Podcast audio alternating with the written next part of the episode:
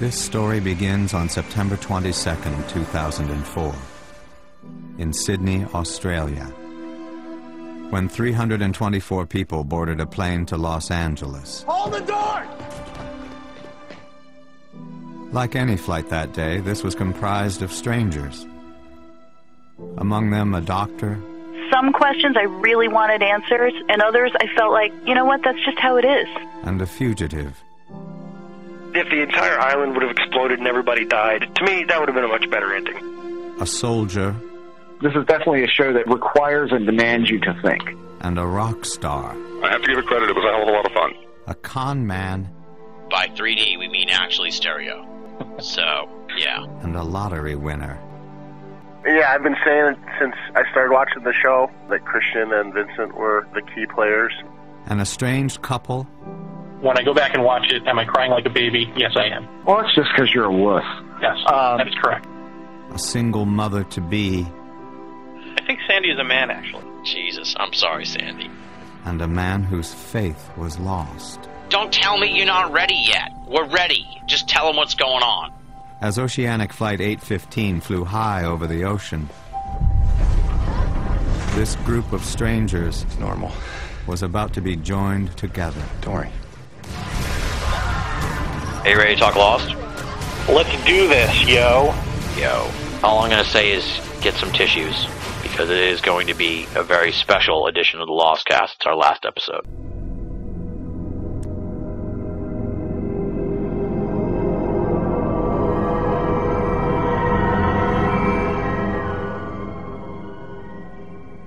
Ladies and gentlemen, welcome to another edition of BOA Audio Season 5.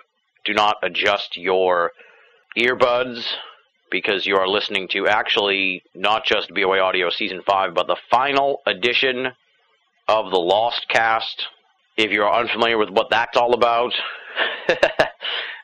then you're probably kind of confused. But the gist of it is for the last 3 months, we've been doing this Lost Cast as an addendum at BOA with our good buddy here, the Rose, to my Bernard, Jeremy Vaney. What's up, buddy?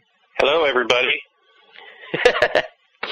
And we're wrapping it up. And we've managed to wrangle back all of our previous guests. And we're going to be talking to them here over the course of the next few hours. Right, buddy? That's right. Is there anything else to say before we kick off the festivities? No, I think the show is long enough as it is.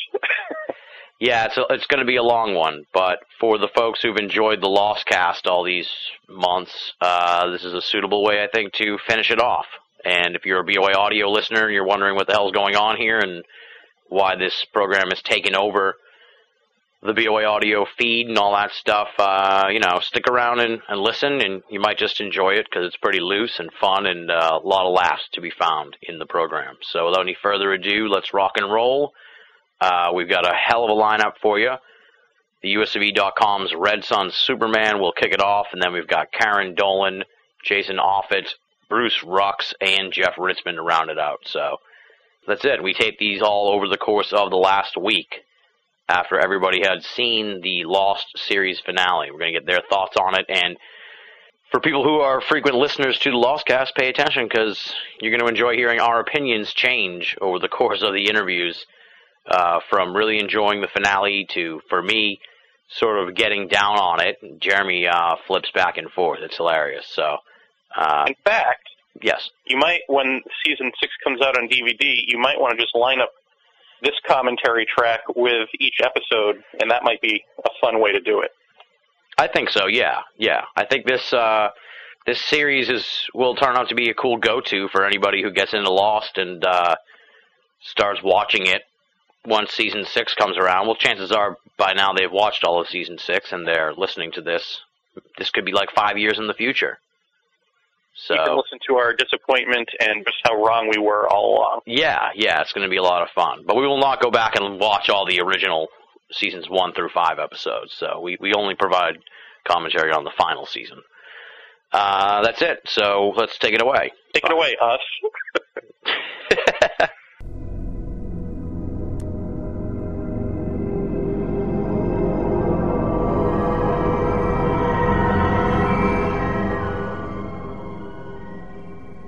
Ladies and gentlemen, it is the Lost Cast series finale, and we're bringing back as many folks as we can from the Lost Cast series here who have appeared over the last 3 months. And obviously, as always, my constant Jeremy Vaney is here with me. He's going to be with me throughout the whole ride, so I don't know if I should keep introducing him every time we bring someone on. But JV, what's up? How you doing? And we wanted to kick things off with the man of the hour, the guy who unlocked the secret of Lost.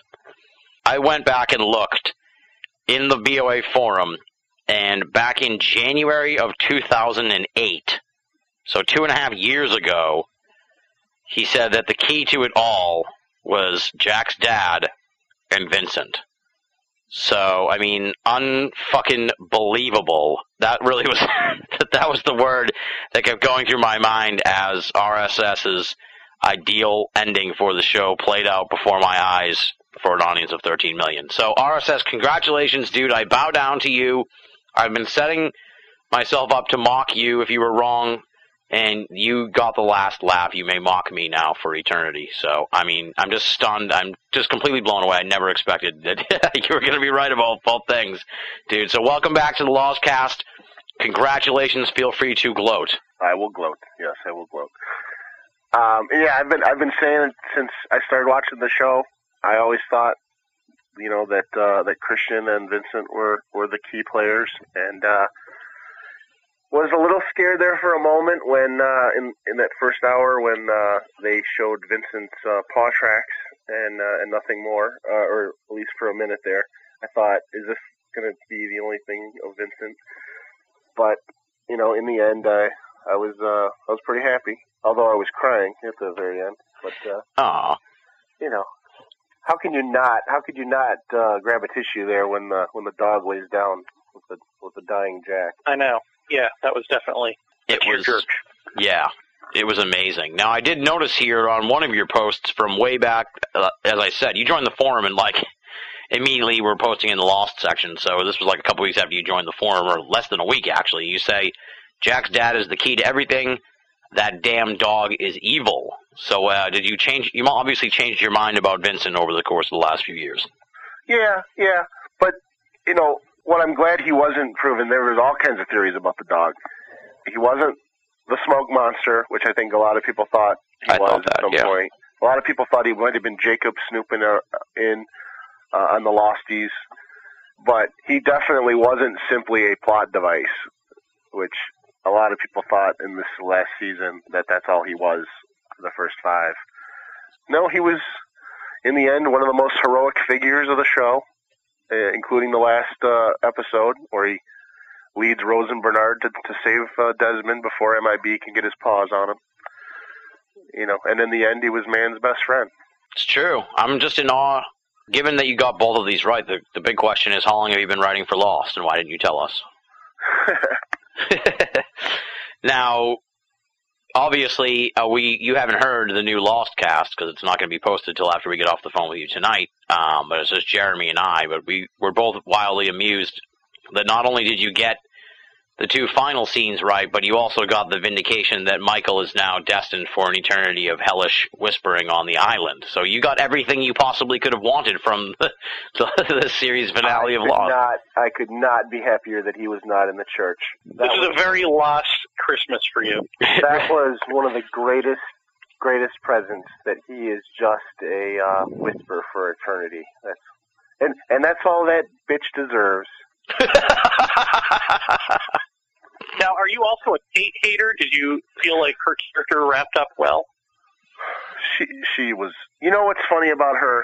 What she has this tearful goodbye, knowing that that's the last time she's going to see Jack alive. And 10 seconds later, she's like, "Okay, Sawyer, let's go. Let's jump in the boat." Yeah, you have found a way to hate Kate. Proving once again she doesn't care about anybody but herself.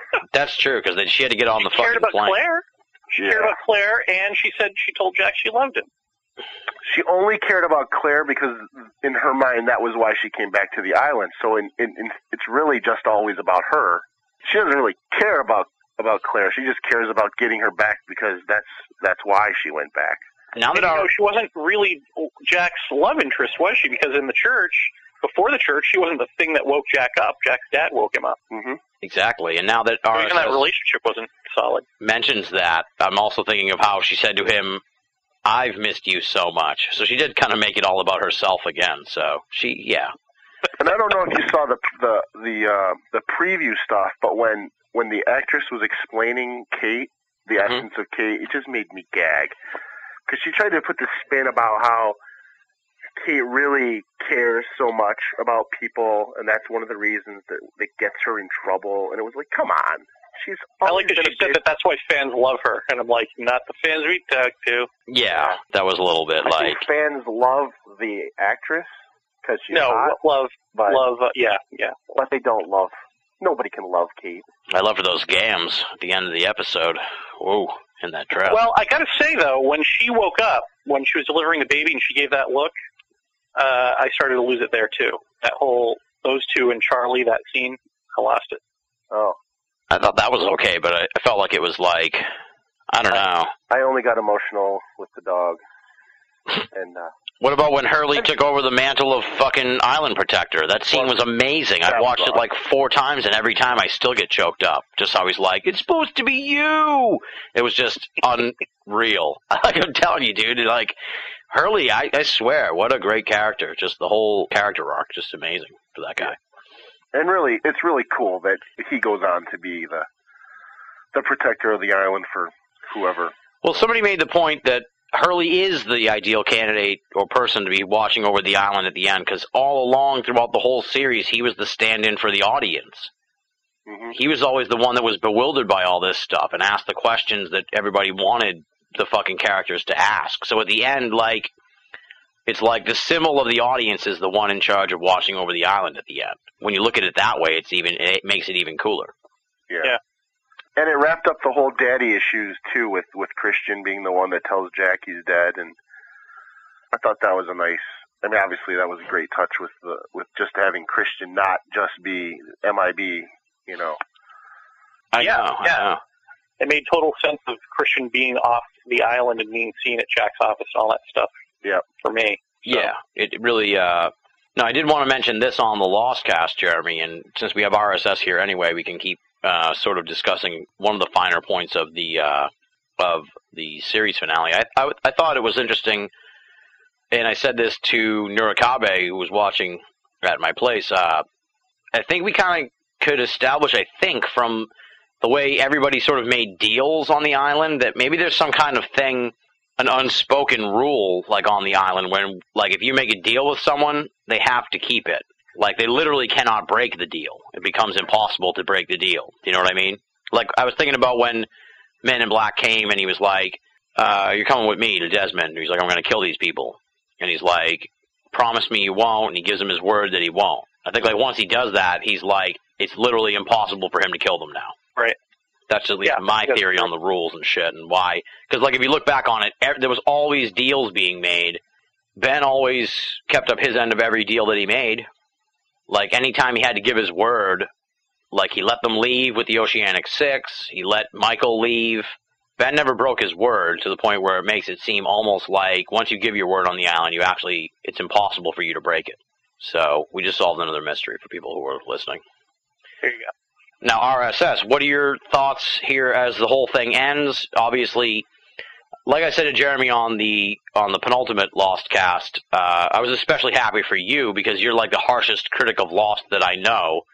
So for you to be so overjoyed with the ending was just like, really, I think Lost was the story of one man's faith tested over the course of 6 years, that man being you. So...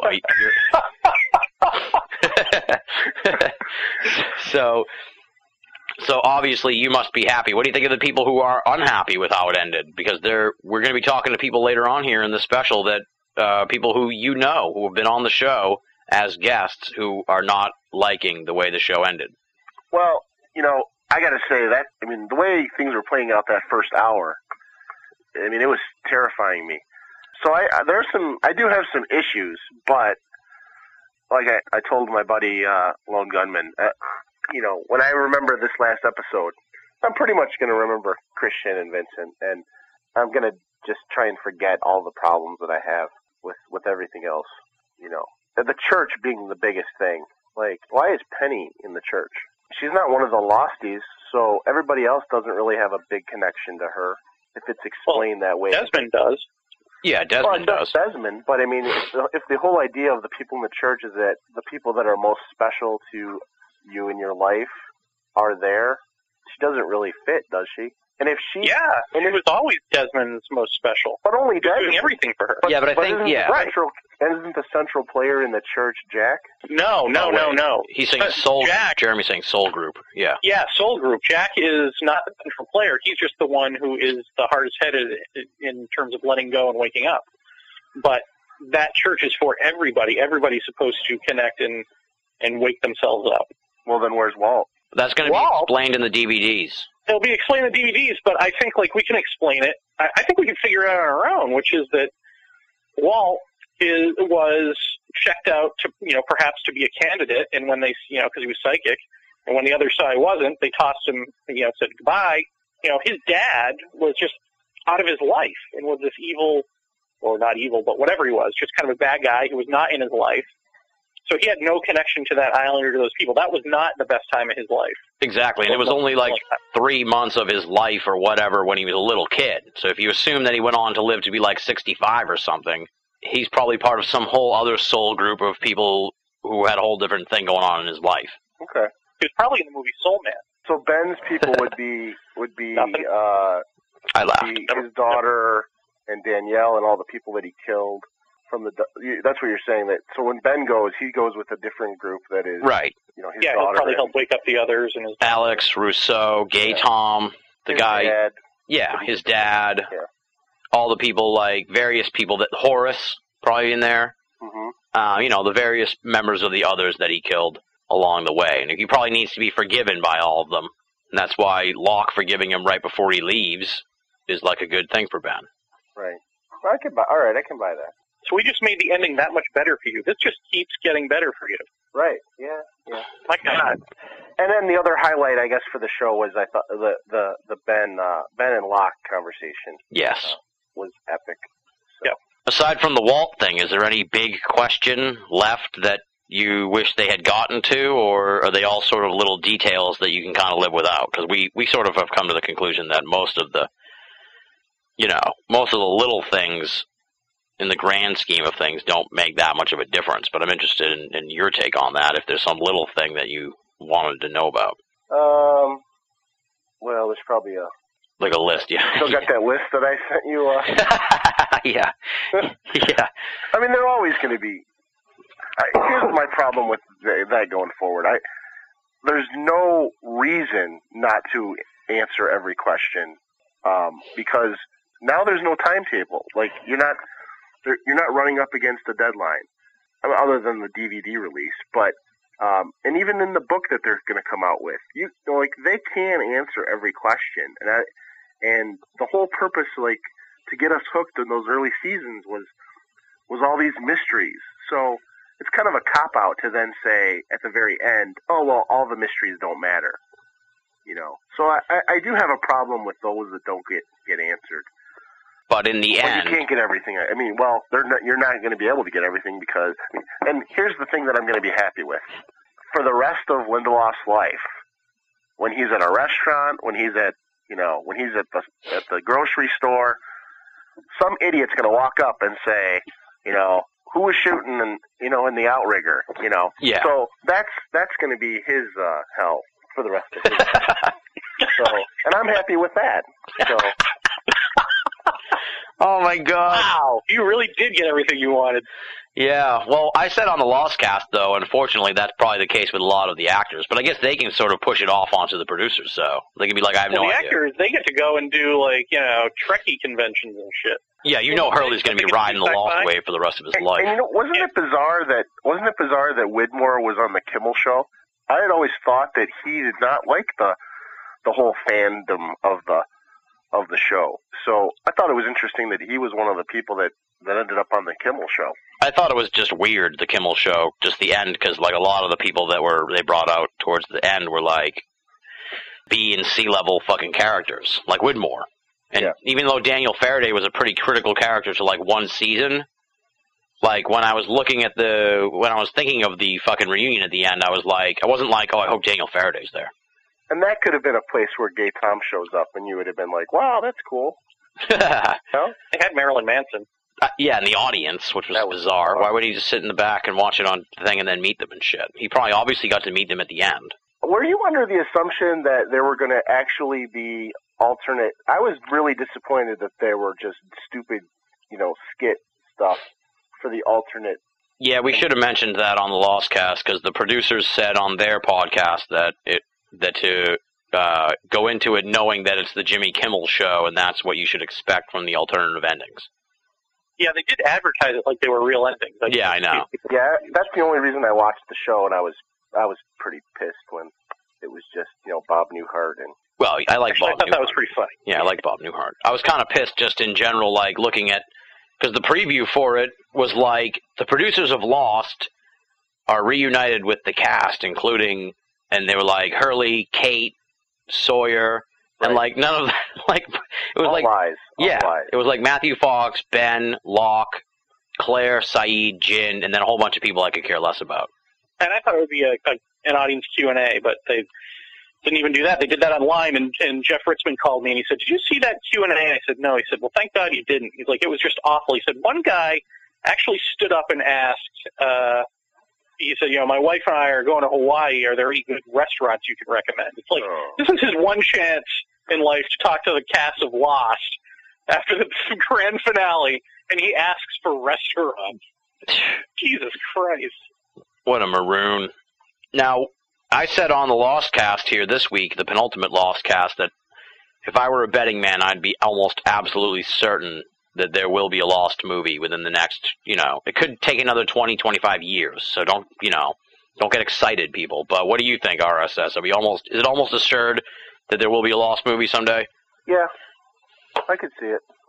What I think is going to happen is, I think, just like the Star Wars, I think there's going to become a little, whatever you call it, cottage industry of graphic novels that come out. They'll do backstories of, or, what Hurley's time on the island as protector, or... Yeah. I think they could... The comic company, somebody will buy the rights to something like that, and if they're willing to, give other people creative freedom, I could see it, carrying on that way, too. Yeah. That scares me, because if there's a cartoon with Hurley, he's going to have that sidekick bird that says his name or something, The Hurley bird, yeah. See? I told you about the Hurley bird. Everyone's talking about it. So, yeah, we turned the Vincent theory into sort of a running joke on the show here on the Lost Cast. So, I mean... I know there were some doubters, but... Yeah, dude, you were proven right. I mean, I'm just stunned. I just can't believe it. And you'll be happy to know that, several people have said to me, on the forums and shit, and on Jeremy's forum, it's like, several people were like, as soon as I saw that dog, I thought of RSS. Well, that's cool. Yeah, so you become synonymous with the fucking dog. And the sad thing is I have a beagle. I don't even... That'll be my next dog, I think. I will make that pledge on this podcast right now. Will you name it Vincent? Yep. That's cool. Wow. That's a bold pledge. Yeah. There was something else I was going to ask you, but... Oh, wait. Now, in retrospect, Jeremy and I talked about this on the penultimate Lost Cast, so we're not going to really chime in. So we just want to know what you think now that we know what the Flash Sideways were. What's your verdict on the whole storytelling device as it played out this season? Well, I think I had said before that I didn't think it was going to be important, and I guess I don't know. I guess it really wasn't important, although it was important for them to get to the finale point of the church. But, I didn't really love it, and I still don't. And my biggest question from the whole thing is, what the hell was David? David really didn't exist, right? He was right. Just Jack's creation. So I didn't love him, and, and I'm glad it wasn't ultimately the ending of the show like some people thought. Oh, like the epilogue? Yeah. And the other bonus thing I can't forget to say, because I've always been a mythology guy. I'm so happy that the island didn't end up on the bottom of the ocean. So the island lives, and that's another beautiful thing. Nice. All right. I think that's it. Do you have anything else? I think that's a perfect way to end it, I think, for you, RSS. Well, let me thank you for coming on the show, for being such a good sport throughout the Lost Cast. You were proven right in the end. I shudder to imagine what it would have been like if if Vincent didn't show up in the finale. My TV's happy. It wasn't destroyed. It's been a really great experience having you on the Lost Cast. I know you were not a fan of the Whale Watch story, so I don't know if you tuned into that, but the word on the street is that this may not be the end of the Lost Cast as a pop culture show. So, therefore, that may not be the end of the Whale Watch story. I've been informed about some pop culture things. What? Pop culture coming down the pipe? We're thinking about spinning off from the Lost Cast into a new... Why did you sound surprised? You were just talking about it. I don't know what he said. He said he heard pop culture things. I didn't know what that I didn't know what that meant. You're saying I heard something about this pop culture thing. He was giving you a lead in. I thought he meant someone informed him about pop culture for the first time. I was like, what? I don't know what you mean. Anyway, so I am happy that you're continuing on. I think it'll be great. Thank you. Well, I guess the invitation is being extended here. Hopefully you'd like to come back someday when we launch the spin-off program for discussion on, something completely different. Okay. Something that you feel passionate about that we'll enjoy hearing you. Let's just say it will not be about any other dogs, because there's only one dog, and it's Vincent. On that note, thank you once again, RSS, for coming back to the Lost Cast, and we'll be talking to you eventually in the future. All right. Thanks, guys. Bye-bye.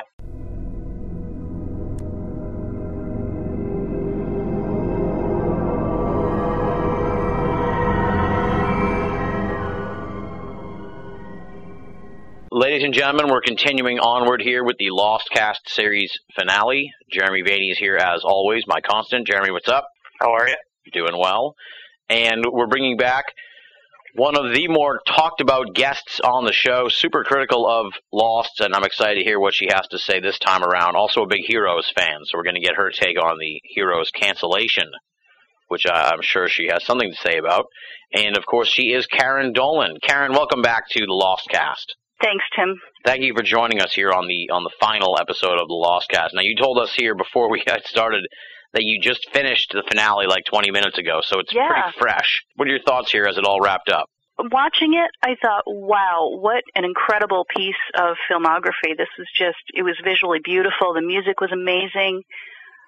I felt a little let down, though. When it was done, there were just so many questions still not answered, and they borrowed heavily from Lord of the Rings in this final episode, which really surprised me. I wasn't expecting that at all. How so? I never saw Lord of the Rings, so. Well, okay, so anybody who has seen the movie is probably nodding right now because visually there were so many scenes where just looking at the TV screen was like looking at a scene from Peter Jackson's Lord of the Rings. Oh, like when they face off on the cliff there maybe at the, when Jack and... Well, kind of. There were so many of them. There were scenes when Hurley was helping Jack through the jungle and Ben is following them. That was so much like toward the last leg of, Frodo taking the ring up to Mount Doom, and he just couldn't do it anymore. He was staggering, and so Sam was carrying him. Oh, wow. And Gollum is following along behind them. Well, that's Ben. And Rich even turned to me, and he says, Ben is like Gollum because you don't know what he's going to do. You never know if he's going to help somebody or try to stop them, or he's like this crazy wild card character. That's for sure, yeah. So Hurley is perfect Sam because you never really expect him to do anything. He's always just kind of there. But when you really need somebody to step in and come through, he does. That's true, yeah. That's Hurley for sure. Yeah. So, okay, so I'm trying to get into your head here because I'm just remembering where I was when it first wrapped up. So I'm kind of in the same – I can see where you're coming from. It gets – Yeah, well, the music too. I mean, the music on the final episode was very different from the normal – Lost music, and there was a lot of the original music that sounded like, okay, I remember this from first season because it's very distinctive and it's really just wonderful music. I've always loved it, but there were also many scenes that sounded very different, and they sounded exactly like music from Lord of the Rings. Interesting. Now, what did you think of the big reveal at the end that all the Flash sideways this season were them in a form of purgatory? That's what I've been saying since season one, and the writers kept saying, no, no, no, they're not dead, it's not purgatory. And I was like, damn it, yes, it is. I was right. And I turned to Rich, I'm like, I was right, I was saying that first season. Well, just to, I don't know, you probably haven't heard the news because you just watched it now, but yeah. The scene at the end where they show the wreckage, that's just like a artistic coda thing. That's not part of the story. Some people think that, like, absolutely. A lot of people started putting interpretations on it, and they had to come out and explain that it wasn't. So, no, I wasn't considering that. It just seemed like in first and second season, that was the only thing that made sense. And I should say second season because for me, first season was all about people surviving a plane crash and living on an island. Yeah, you know, there was some supernatural stuff, but mostly for me, that first season was. You know, how are these people going to survive? They're getting to know each other. It was very physical. It seemed pretty real. Whereas second season, they got much more into when it really seemed like when somebody learned a lesson, learned something about themselves, Shannon started thinking about other people instead of herself all the time, and boom, she's dead. Yeah, yeah. You know, things like that just kept happening, and I said, you know what? These people, they learn a lesson, they're gone.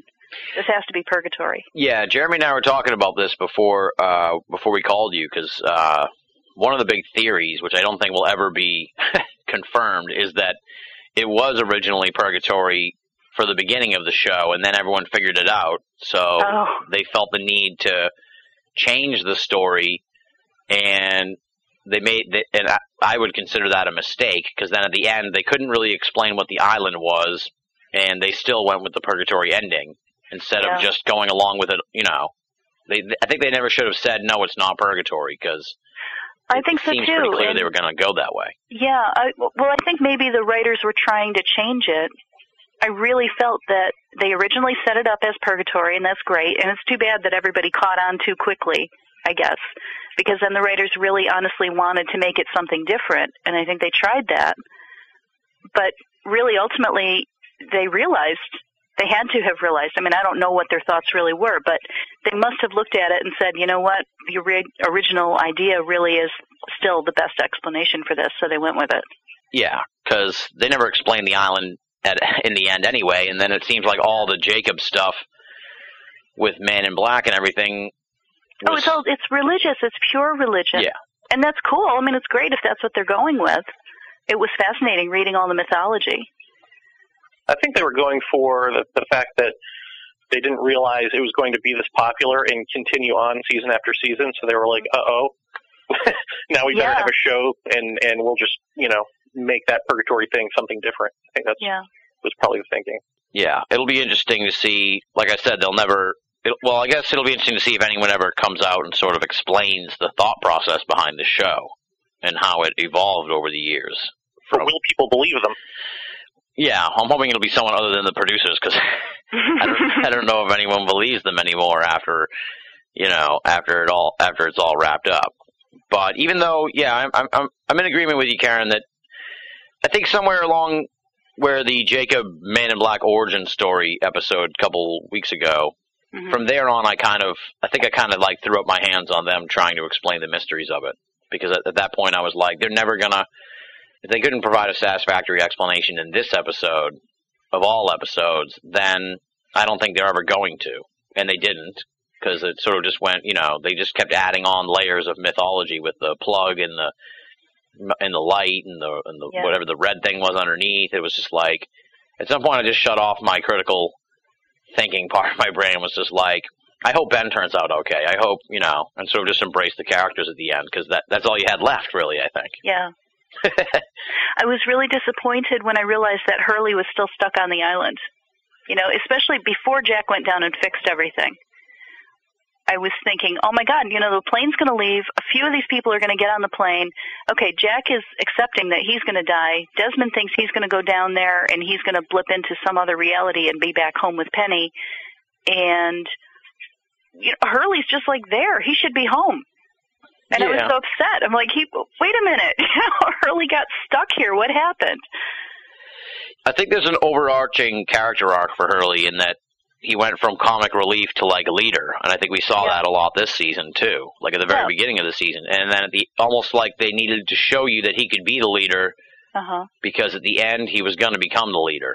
Right. That's the impression I sort of get about Hurley's journey. I mean, I didn't mind that he stayed behind because the idea of him and Ben tending the island now for like centuries or something, that's an exciting idea for me. Like that would have been a little more, that's more exciting than if it had been Jack and with Hurley as his Ben. So yeah, absolutely. And you got that light and dark thing again. You've got the good guy and the bad guy, you know, because Ben has always very much been the Lucifer figure.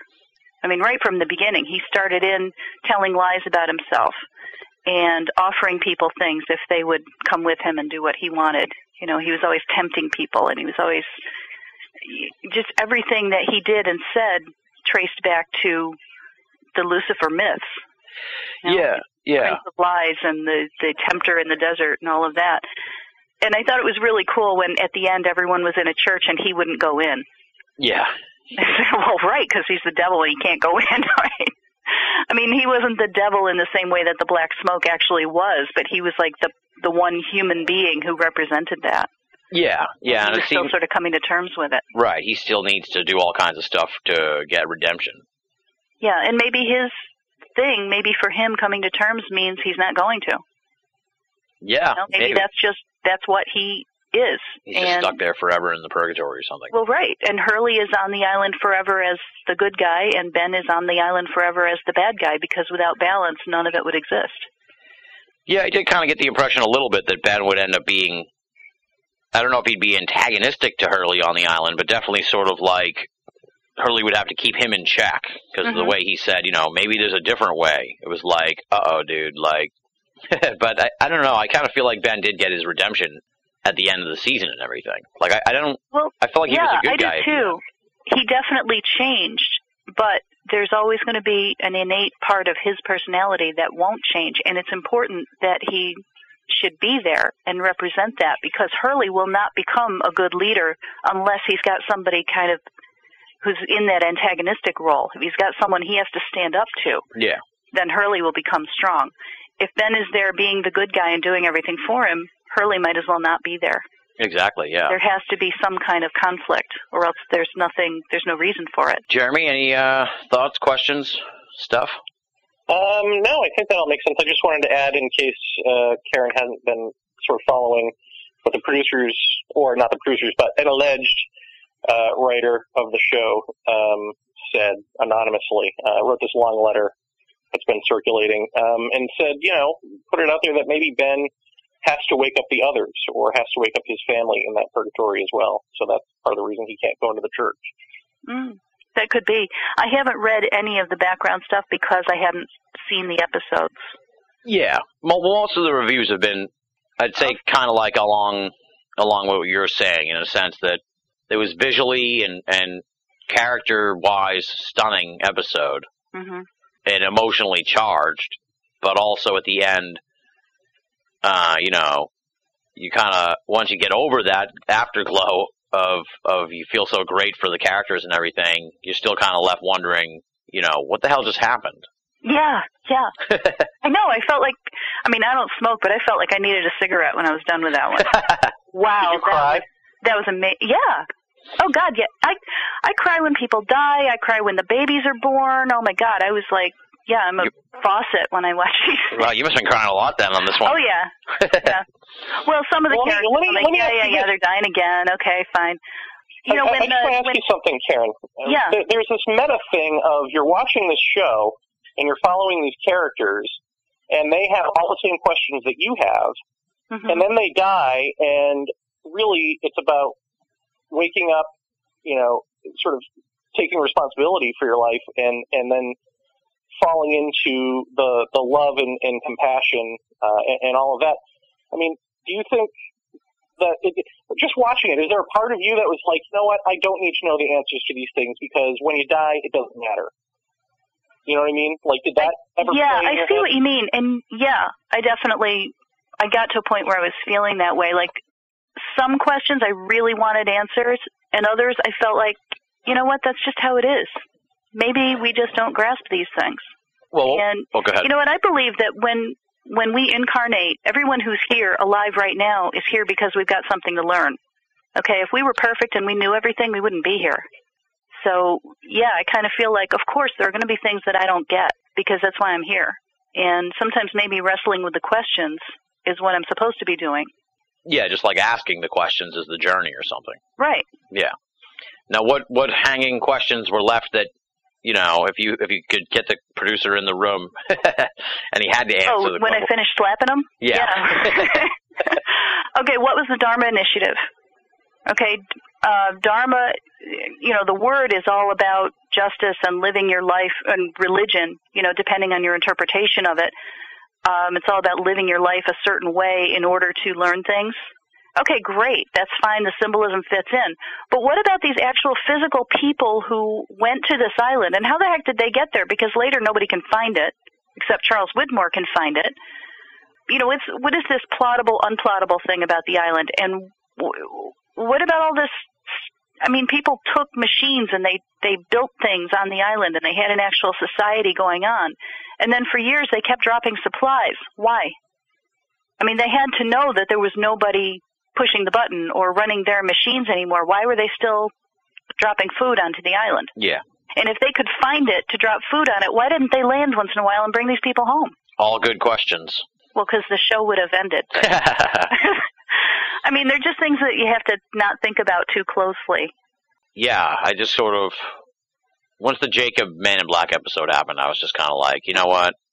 I don't think they're going to answer this. And I think at some point in the season, I just realized that they weren't even going to get to some of the stuff like what you were talking about, like the airdrops and the Dharma Initiative. Like, yeah, I never brought that up again. Yeah. So well, didn't Ben sort of take over the Dharma Initiative? Because you see his people, you know, Ethan getting Juliet. Yeah, but I don't think it was like an officially sanctioned Dharma Initiative. It was just like... Well, I mean, he's going back and forth. They do have someone who's still pushing the button. It's, you know, it's Desmond, unfortunately. Yeah. But what were they doing? What was the original Dharma Initiative doing? Why go to all the trouble and the expense of bringing all the supplies that you needed to build all of those structures? And, you know, for heaven's sake, Ben's group of people were having book club readings. How were they getting books? You know, they weren't operating off, you know, 5 or 6 paperbacks that they scrounged off a crashed plane. Yeah, I see what you're saying, yeah. Okay, how were they getting new material? They were clearly communicating with the mainland. You know, Richard went back to bring Juliet there. So yeah, they were... Yeah, I think they went off-island through the submarine. Yeah.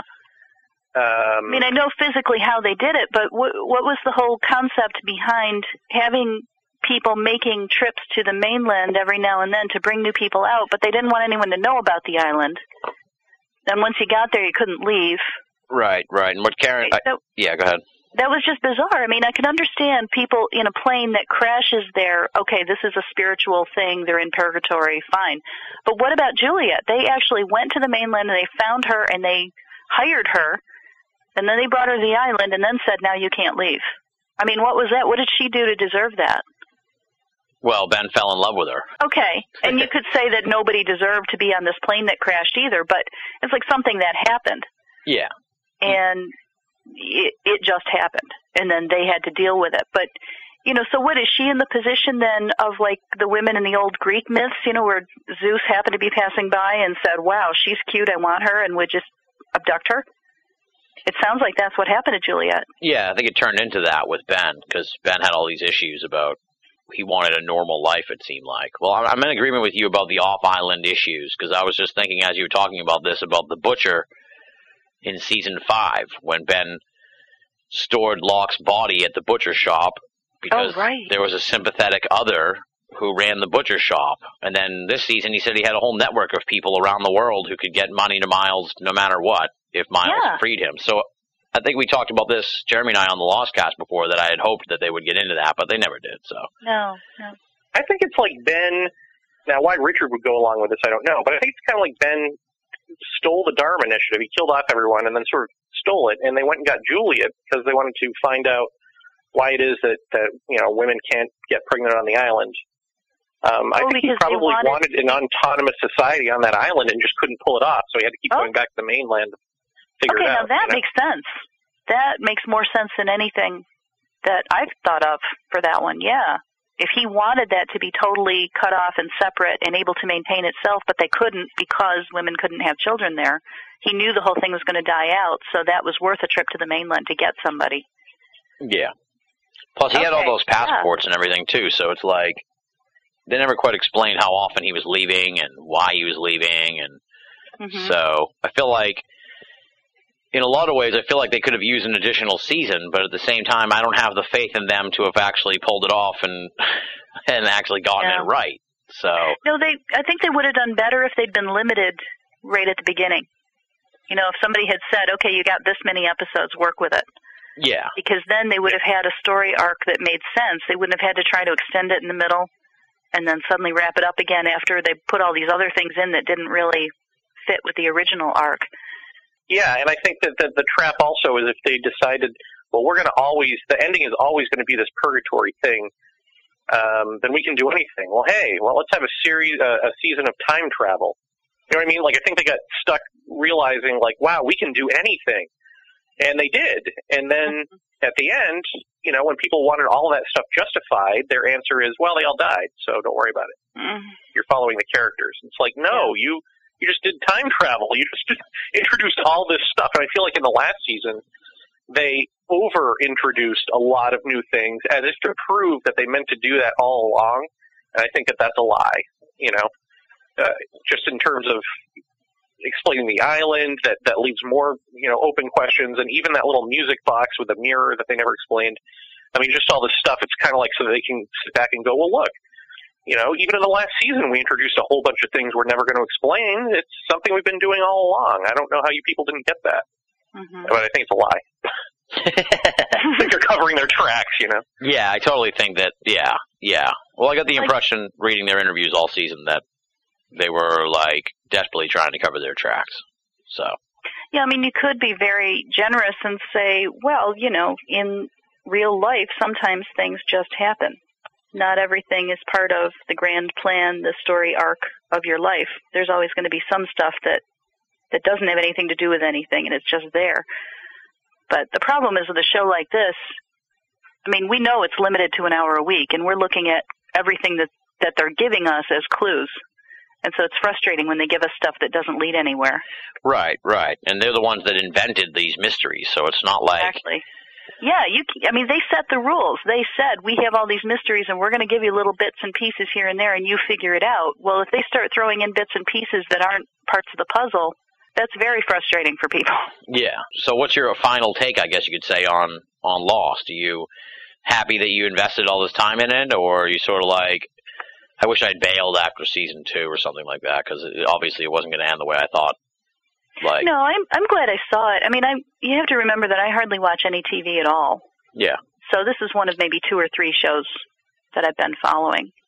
And there have been times during the course of it when I felt like, you know, during the writer's strike when it wasn't on. And I thought, you know what, if they don't get something back on here soon, I'm just not going to care what happens to these people anymore.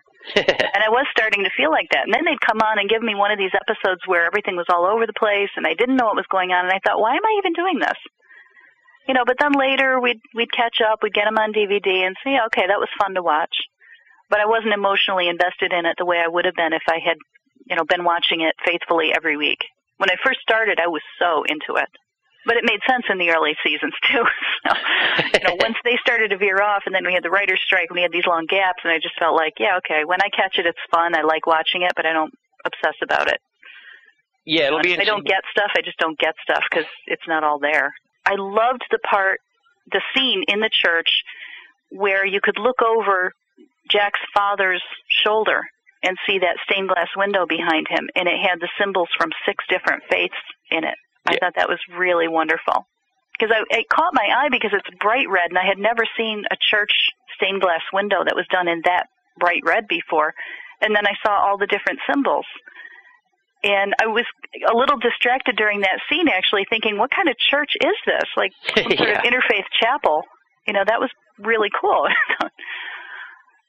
Yeah, it was cool. Yeah, I liked it. They really – it seemed like they made a point of showing it almost, like – well, I'm sure they built the whole set, so they had to, like, purposely choose that window to be such a focal point. Well, I've only seen interfaith chapels like that in places like hospitals or colleges. Yeah. You know, where you get a lot of people, you don't know who's going to be needing to use it. But this wasn't that kind of place. It was, they all drove up to it. It was this big, beautiful structure. And I just found myself thinking, well, who would have built a church like this? And that's fantastic. I mean, I think that's how they should be. So now, I thought that was very cool. Now, what I was wondering, maybe Jeremy can recall this, or maybe you can, Karen, was now remember when they all go back to the island and they meet in the church? Was that the same church? I don't remember which scene you're talking about. Right at the end? No. In season, I think it was season 5. Yeah, it was season 5 when they board the Ajira plane and they all have to meet first at Mrs. Hawking's place. And they're in the church because I remember that Ben told this whole story about Jesus and everything to Jack. And I'm wondering now if that was the same church somehow. Oh, I wonder if it was. I had totally forgotten about that scene. Jeremy, what do you think? What do you think? I don't know. I guess we would know if we went back and saw the statue outside it, because there was a scene outside of the church before they went in. Oh, that's true, yeah. Because then that might tie in also additionally to the whole Mrs. Hawking mythos. Mm-hmm. Maybe she's somehow like the guardian of the gate in purgatory or something. Yeah. I mean, there are some little things, like the only episodes I'd actually go back to look at to see if there were some kind of clues would be like maybe those Desmond episodes when he sort of flashed around in time and off the island and everything. It makes you wonder if he was really flashing to the purgatory or something. But I have no idea. Well, I don't know, unless she's dead or something, because she was in one of those flashes, you know, where she... That was where we first meet her, where she explained to him. Right, but she could be like a completely ethereal purgatory gate. Right, if she's some sort of guardian of the portals to the other world, then she might be kind of an otherworldly being herself. Cool. Wow, I'll have to give that some more thought. Yeah, I read something, too, about the number 3 being used repeatedly through this. And I noticed that when Ben was sitting outside the church at the end, there were 3... trees around the table where he was sitting. Interesting. And, you know, for me, I mean, a lot of people would look at that and say, oh, the 3 is the Trinity, the Father, Son, and Holy Spirit. But it's also, from a pagan standpoint, it's the triple goddess, the maiden, mother, and crone. Yeah. And I thought that was interesting that the 3 kept popping up. And I kept kind of wondering, well, is this the Christian Trinity or is this the triple goddess? Or, you know, it kind of went both ways. There didn't seem to be any underlying single choice that somebody made that, yeah, we're going to use the 3 to represent this. Sometimes it meant one and sometimes the other. But maybe the point is, like in that window, you know, where all the different faiths were represented in the one church, maybe the point is it can mean both because they're really all the same thing. Yeah, I think that, in a way I think that. I'm going to have so many people mad at me now for saying that, I bet.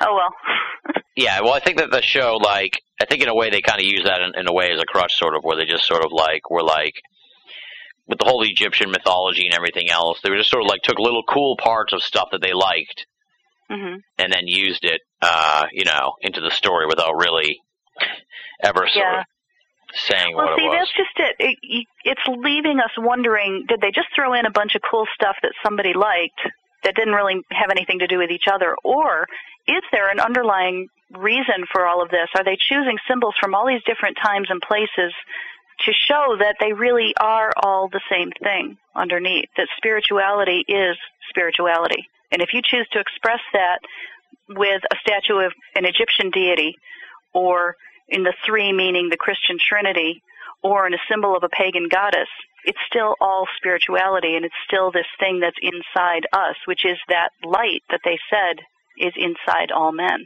Yeah. You know, that is what the Christian faith talks about, that touch of grace that is within all of us. Yeah, I think that makes sense because it's also, you know, it's such an international show. Yeah. The writers talked about that a little, I think, in the previous show, but it's true. It's like, you know, this is the first time that you are watching, you know, Jin and Sun speak, and you've got subtitles on the screen for 20 minutes at a time, and it's, you know, all those various people with their various backgrounds, and they said they very much purposely set up certain characters to look like a stereotype and then turn them on their ear. So I think there's all that stuff at play, you know. All right, before we let you go, Karen, you're a big Heroes booster. What do you think of Heroes being canceled? You know, I got so tired of it. I hate to say it because I love some of the characters and some of them I just can't stand. I'm so tired of Claire. Yeah. I'm really, really tired of Claire. Okay, I know she's cute and blonde and, yeah, the guys all like to look at her. Fine. She is so irritating. You know, if she's going to do this teenage angst thing, I mean, her poor father has spent his entire life trying to protect her, trying to keep her safe, and she is just determined to go out and show everybody what she is and not think at all about what this, how this is going to affect anyone but herself. Yeah. She's not even thinking about how it'll affect her. She's just like, I want it right now, so I'm going to walk in front of a TV camera and show everybody. And you know what? I'm just sick of it. And by the time they got buried in that trailer, I just felt like, fine. Just, I'm sorry about Noah because I really like him, but fine, stay there. Great. Yeah. Although she'll be stuck there forever because she can heal.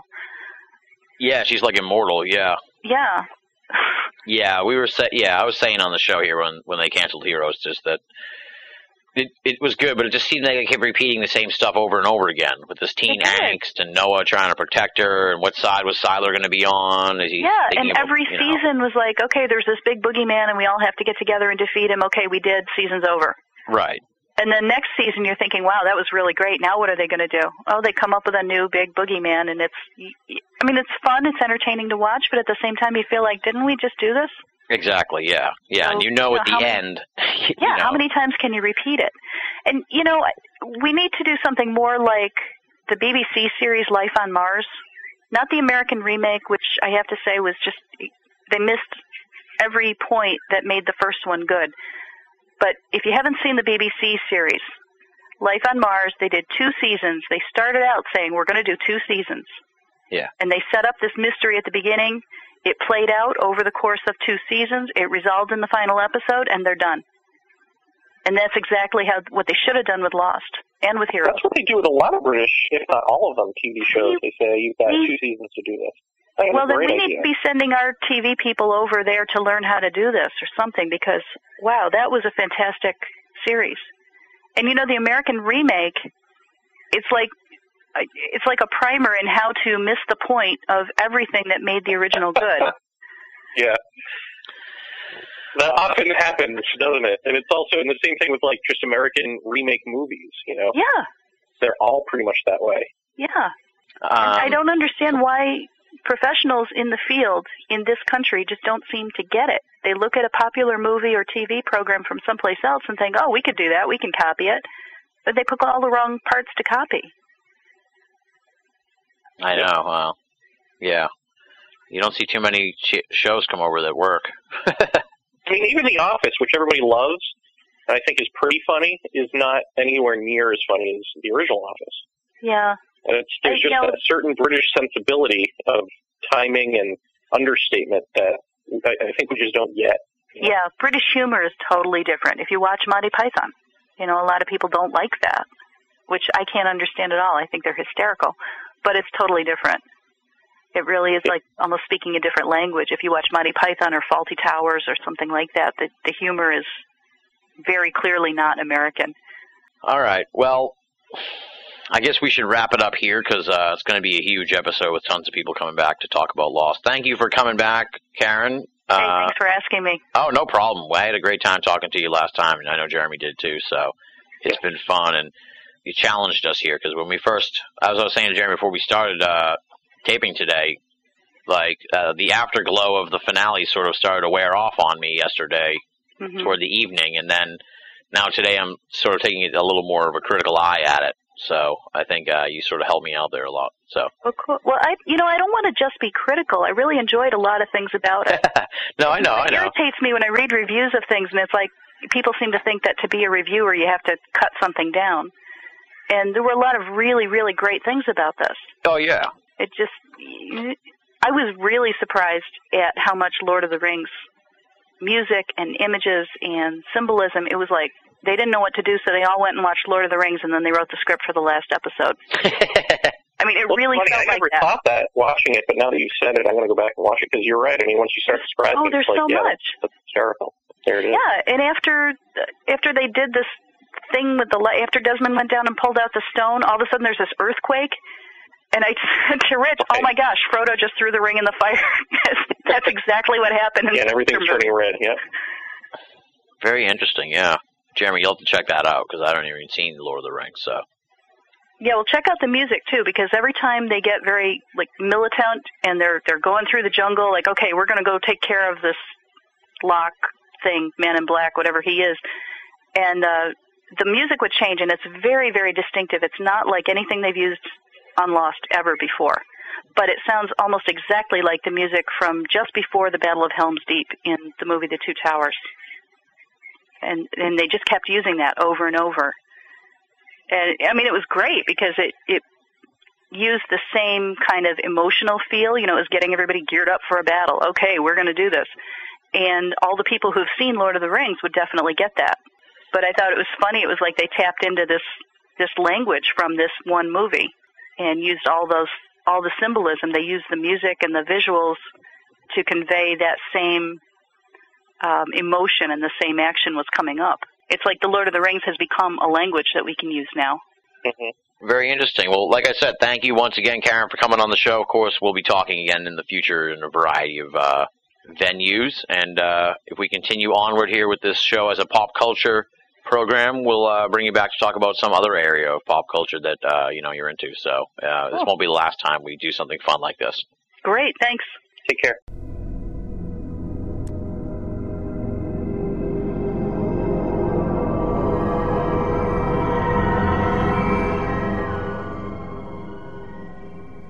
If RSS was the breakout guest of the program, I think there's one person in particular who was the breakout listener of the program, and I think you know who I'm talking about. I don't remember her name. Oh.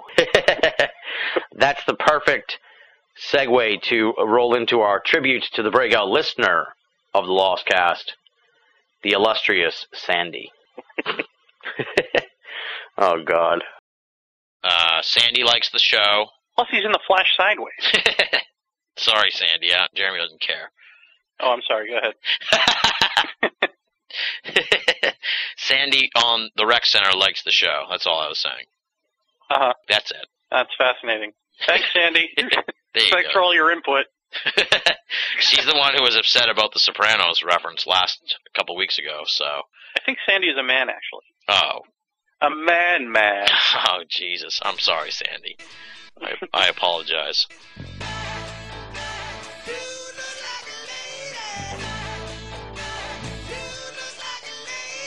Let me hit on some of the stuff people mentioned on the forum over at the Rec Center. Sandy the man.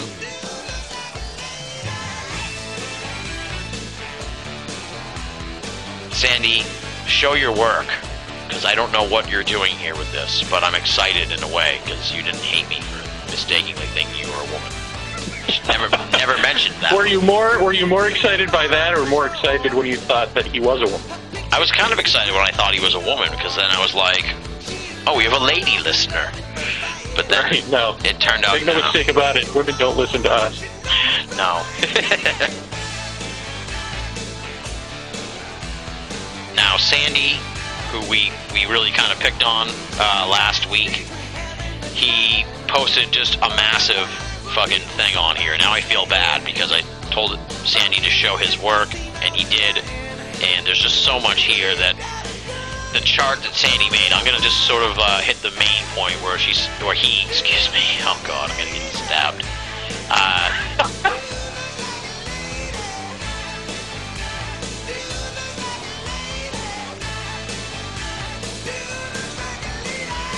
Sandy says, I personally would not want to be on the radio or the TV, internet, or otherwise. I hesitate to post in threads that get mentioned on the air even, for which I blame Tim Banal, who constantly calls me she, despite being corrected like 5 times. Then he says, she sounds pissed. Oh, dude. Dude, Sandy's a man.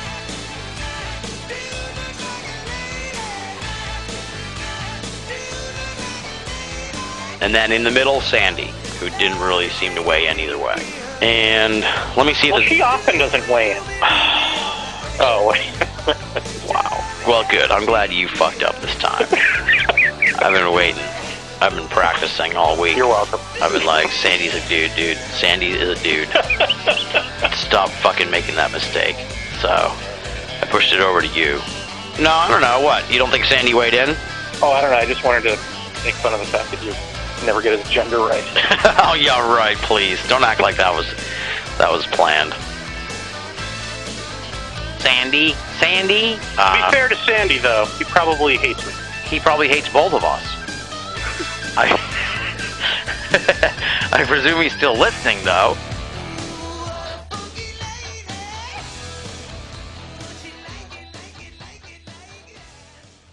Ladies and gentlemen, we're continuing onward here with the Lost Cast series finale. We're wrapping up Lost with all the great folks who appeared on the Lost Cast over the last 3 months. Jason Offutt made 2 appearances on the program, and he emailed me earlier this week to say he was a bit disappointed with the series finale of Lost. So we're interested to hear his take on it. So weigh in, Jason. What's your feeling here on the finale of Lost? Well, it was mainly just a little bit anticlimactic for me. I was expecting more. I was expecting more about the light ended up being like the light in Pulp Fiction, in the briefcase. Yeah. Okay, what the hell is it? I don't know. We still don't know that. With the battle between Jack as the new Jacob and Smokey were.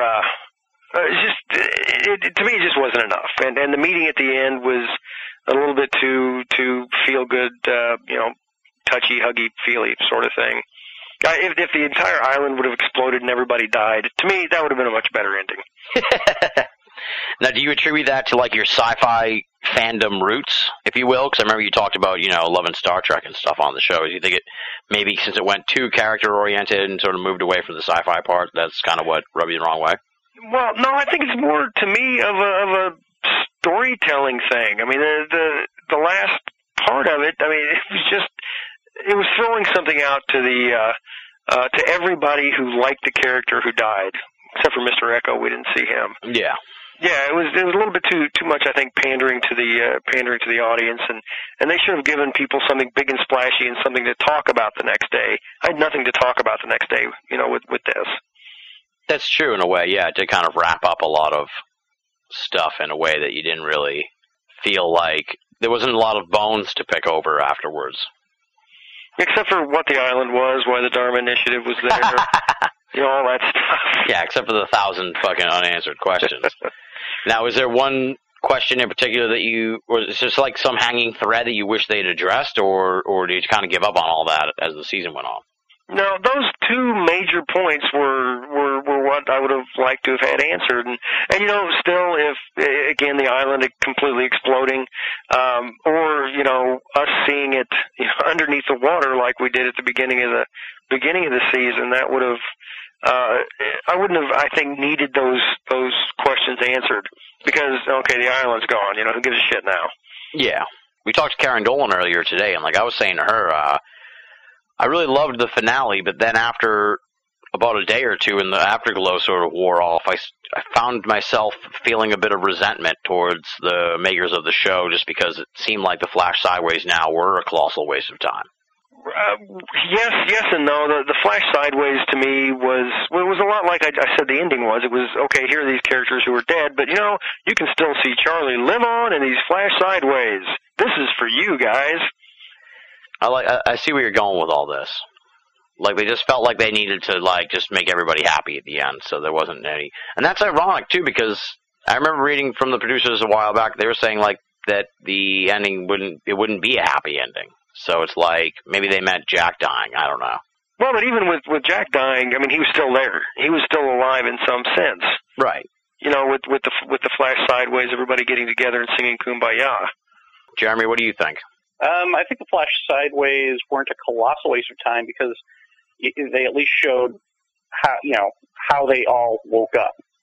I mean, Desmond woke up, and it made sense of again, Desmond's character waking up and thinking back on the island that he's not had a near-death experience, but probably woken up to some parallel reality where they're all okay. And that's clearly what he was walking around thinking on the island, and So, I mean, it was a lot of misdirection, like we said before, between the flash sideways and the island being underwater. That I don't know will pay off in future viewings of the show. It might fall flat, knowing what they all lead to, but I do think the flash sideways were necessary. I think the best part of the flash sideways was Desmond wailing on Ben's ass. Yeah, that was great. Now, what did you think of Hurley taking over the island? Happy about that? Oh yeah, I don't have a problem with that. Ben staying and being, you know, his second in command. The old Ben that showed up with Smokey and said, you know, okay, who else do you want me to kill? You know, I don't think he would have taken second fiddle to anybody. Yeah. We were kind of talking about that with Karen, just that, like, she thought that Ben would serve as sort of like this antithesis to Hurley. And I also got that kind of impression, but it seemed like Jeremy maybe didn't, that Ben was fully good now. But I almost got the impression that Hurley was going to have to spend most of his time keeping Ben's fucking retarded ideas in check. I don't know, Ben was out for... I could see, while they were on the island, Ben just living in his house and Hurley going over to live with Rose and Bernard. Nice. Yeah, but yeah, could you make me another pie, Rose? I liked Rose's dreadlocks that she had on the episode too. So she's really settled in, I guess. And the whole thing about the Smoke Monster threatening them. It would have been a little bit better storytelling, a little bit more compelling to me if you know, he would have just killed him. Wow, like it would have amped up the danger or something. Well, yeah, absolutely. What's this thing? What is this thing capable of? You know, is this thing completely amoral or completely evil? What is it? And if he would have just, you know, iced them and dragged Desmond away to do whatever he was going to do, that to me would have been a much more compelling villain. Yeah. Do you think that the point is that he couldn't do that because maybe like the one solid rule of the island is once you give your word on something, you have to do it? Which is what happened with him every single time he gave his word. He owned up to it. Yeah. Oh, now I remember way back when we first talked to you on the show, you were sort of in the camp that maybe the Man in Black wasn't the villain and that Jacob was the good guy. And then of course we got what was, you know, a almost universally panned episode, the origin story of both of them, which my wife loved. Did she? I did not like it. I was very disappointed. Yeah, that's what I was going to say. That's what I was going to ask you, because I still, you know, looking back on it now, I still feel almost a disconnect between. I felt like the whole. I think that it just fucked up a lot of shit with that episode, really, in a lot of ways, because we never really quite understood exactly what his deal was. He wanted, like, why they just didn't let the fucking guy leave the island. Right, we never found out what would happen when the Smoke Monster left. Somebody, it might have been Jacob, alluded to, I think it was him, who said, everybody you know will die. Yeah. Okay, so how, why? Exactly, yeah. I just feel like they tacked on too much stuff here in the end season that didn't really...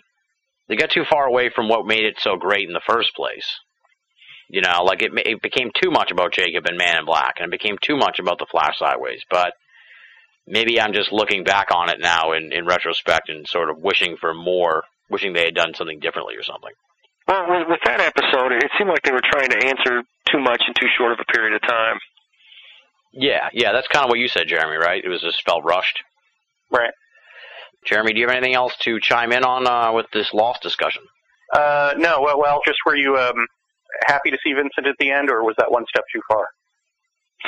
No, I think that was a nice touch. I think the complete cyclical ending of Jack dying where he woke up was nice, and the Vincent thing was nice. But the two people I really would have liked to have seen in this finale, you know, Mr. Echo at the end would have been cool. He was one of my favorite secondary characters, and bringing Walt in. Well, I kept expecting to see Walt. Well, there's some news on both of those things. You must not have heard about Mr. Echo then, right? No, I did not. They offered him a part in the finale for a hearty sum, and he demanded 5 times the amount. Did not know this. Yeah, so he should have been in the finale. He would have been in the finale, but he you know, he wanted some insane amount of money, probably like in the millions or something crazy like that. Yeah, I tend to just watch the show. I don't read this extra stuff. And they also say that they're filming some new stuff with Walt to wrap up the Walt storyline that will be in the DVDs, which when I first heard that, I was like, oh, that's awesome. That's great. But then the more I thought about it, it was like, you're just trying to gouge me now for more answers. Because everybody wants Walt, wants to see Walt, right? Okay, yeah, buy this and you can see Walt. And I had at one point considered getting the DVDs and watching them after the season finale, watching every single episode to try and piece things together. And after that final episode, I'm just done. Yeah, yeah. Never going to watch it again. Well, yeah, that's because that's kind of what we were saying earlier when Jeremy and I were talking to Karen. It's just like I had hoped that the end would unlock something that would make you need to go back and watch all the episodes. And that never happened, and I thought maybe that it would. I still think, the more I think about it, I still think it was supposed to be Purgatory all along, and they just changed the story because people figured it out. Yeah. Yeah, very, very well could have. Hey, here's one question nobody's asked. Remember when Miles went into, in his ghost hunting days, and he went up into that bedroom and he found the money from the ghost? What was that machine he was using? How come nobody ever asked that? I don't know. Oh, well, I presume that he had – it was probably some bogus machine that he had because he didn't – Well, no. He told the woman to leave the room or whatever. I mean, no one was in there with him. And he turned on a machine? He turned on some sort of machine, yeah. I don't know. Jason and I were just talking about the futility of these ghost hunting machines on our BOA audio interview, so. Huh. Interesting. Yeah. That's bizarre. I don't know. Do you think they're going to make a Lost movie? Well, I mean, they wrap things up. I don't see how, unless what they pick something from the middle that actually answers questions. What if they just pick up where Hurley and Ben take over the island? Well, then you don't have Jack, you don't have Sawyer and Kate, which were the main three characters. It'd be like after MASH. Yeah, I mean, well, if it was a movie, here's how I would do it. If it was a movie, you just have Hurley and Ben are on the island, they're running shit. You could have Jack pop on in the Jacob type role, like as a ghostly form. And Kate and Sawyer and them are they're off island. Maybe even part of the movie is they have to go off the island to get them to come back to do something. I don't know. I'm trying to salvage the series here. I don't know. If they did a movie, whether they had any of the cast members or not, that movie would have to be exactly what they said they didn't want the show to be, which is about the island. It would have to be something that gives answers to things, makes people go, wow, or else why do a movie about it? Yeah, and I think at this point, maybe in a few years, people would be a little more forgiving. But I think at this point, people, like I said about the DVD extras, I think people would be like, you know what, you had your chance to give us the answers. You didn't. Fuck you. Just look at what X-Files did with an X-Files standalone movie and extrapolate that it won't work. But in order to make a Lost movie work, they'd have to add something like, Matt LeBlanc and a chimp. There you go. Yeah. I like that, yeah. Well, no, I was saying Hurley and the Hurley Bird. Remember the bird that said his name? I'm surprised they never had any chimps on the island. It would seem like a logical place for a chimp. Chimps are indigenous to Africa. They don't live in the jungles? No, well, not on islands in the South Pacific. That always pissed me off about Gilligan's Island. Get the apes off the island. See, I didn't know this, so it wouldn't have bothered me. I'm on the opposite end. I was expecting a chimp all this time. And you got a polar bear. I know. I kept expecting the big reveal to be, maybe there was a chimp at the top of the leadership ladder or something. Bring me the man! Let me see if there was anything else. Well, I thought it was interesting, too, that throughout the whole series, one of the biggest parts of the whole series was the fucking Smoke Monster. And if you think about it and look back, dude, the Smoke Monster wasn't even in the series finale. Like, you never saw him or anything. Obviously, right. The Smoke Monster dude was, but the actual Smoke Monster wasn't. So I don't know. I was disappointed by that. I didn't even think about that to be disappointed about it. Well, now I am. Thanks. Yeah, nice. Yeah. Well, I mean, I'm not, so disappointed that I hate the episode or anything, but it's just sort of like, didn't you think you should have included the most iconic element of the show? One of the most iconic elements of the show, like the Smoke Monster, even if it just kills Miles? You just wanted Miles dead. Yeah, I did want Miles dead. All right, when he's dead, can he talk to himself? that was the other thing. Remember we were saying, like, in previous Lost Casts, we're like, well, there must be a reason for Miles. He must do something important in the end. And it's like, oh, all he did was put duct tape on a fucking fuel wire thing. He didn't. Well, even... no, he got Charles Widmore killed, I believe, because remember when they were heading to Ben's old house, they found he stopped, and because he sensed something, and Ben asked what, and Richard said, "Well, this is where I buried your daughter." Well, that brought his daughter back up, so like reopen the rage. Yeah. Interesting. Okay, mystery solved. We're tackling a lot of mysteries here on the Lost Cast, folks, and we're solving a lot of them. So for people who didn't tune in. Someone I went to high school with wrote to me to allege that Hurley did not become the leader of the island, so I had to straighten him out. Right, because they said he did. Exactly, yeah. Yeah. They said he did. Well, let me ask you, Jason, maybe this will be my last question for you. Maybe. This was confusing to me a little bit, yeah. What do you make of the fact that Jack just gave him water? I mean, essentially he was trying to convince him to lower him into the well, which he didn't want to do. So he gave him water, he didn't do the prayer over it, and he just said, now you're like me. Do you think that implies, is that a metaphor for, we don't need this magic stuff, we're all the same, or do you think that he was tricking him and Hurley really didn't become Jack? Well, I don't think Hurley became Jack. I don't think Jack became Jacob. Oh, wow. Because what did Jacob do? He mumbled over some water in his hands, poured it back into this moving stream, and then dipped a cup in it and gave it to Jack to drink. Jacob, in order to he in order to become what he was, drank out of that bottle, that wine bottle. I think he was just giving Jack the thought that, hey, you're like me now. Interesting, right? Wow. Well, then great. I do have one more question, which is, do you have anything in your paranormal background that explains the child form of Jacob saying, give me my ashes, and then running away with them? And all right. That. Like, well, they never explained that, and I figure it's because there's mythology there that I could Google search if I wanted to.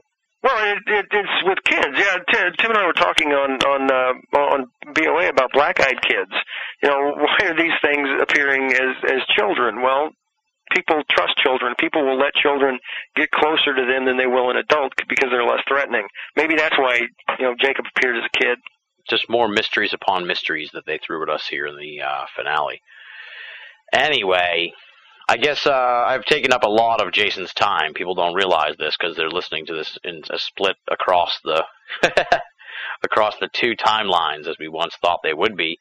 Turns out this is not a purgatory Lost Cast. It's just a separate timeline. So we're going to have to let Jason get going. But I want to thank you for appearing on the Lost Cast numerous times and offering your insight into all this. It's been just a really enjoyable ride all the way around for me to do this program with Jeremy and bring in our friends to talk about the show. And, I don't have too many local friends that are into Lost, so it's been great each week to have somebody to talk to you about all this. So thank you for coming on the Lost Cast. We're planning on spinning off from the Lost Cast to do sort of a pop culture show. So we definitely want to talk to you in the future about, whatever suits your fancy in the world of pop culture. All right. Terrific. Thank you. I'd love to be back on. I don't know anything important. I just know stuff like this. So, yeah. Perfect.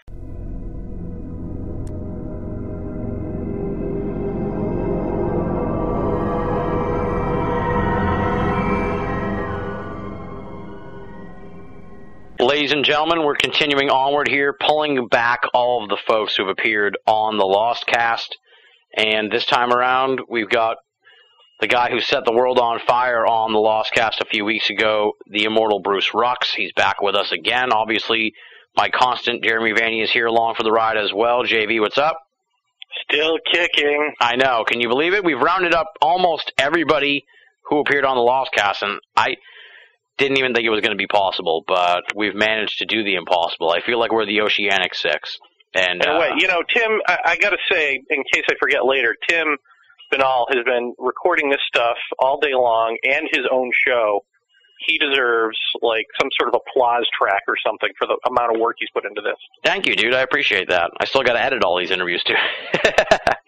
But it's all good. Hey, I'm having a great time. So, this is part of the thrill of doing a show like this. So anyway, welcome back, Bruce, to the Lost Cast. It's nice to be here.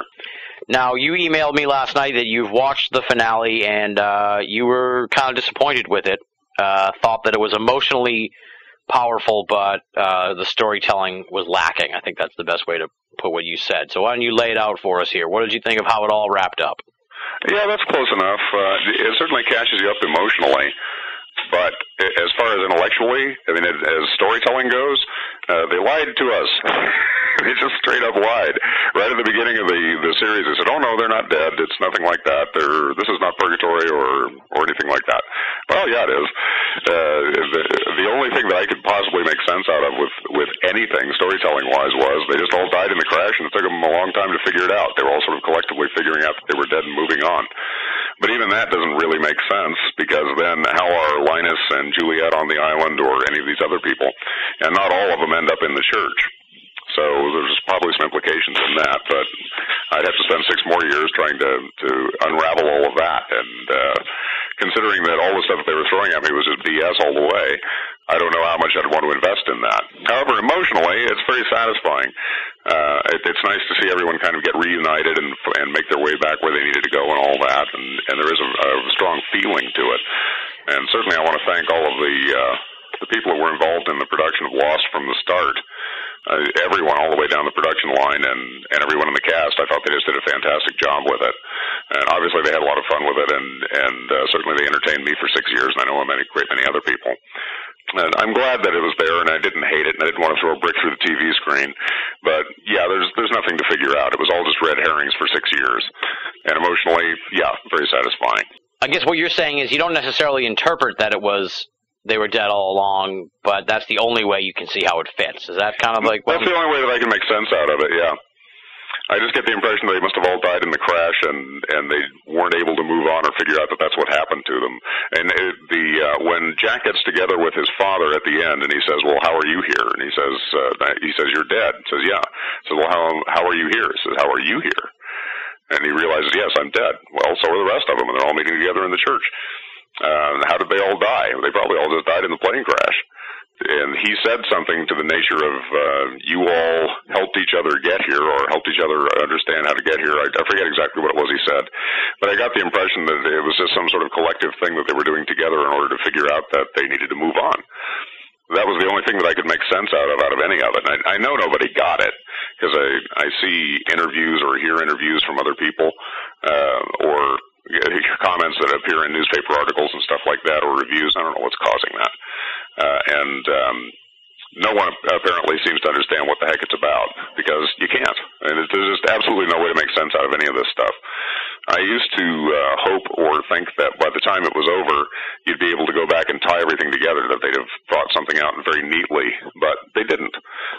There's just no way. The cast was on Jimmy Kimmel afterward.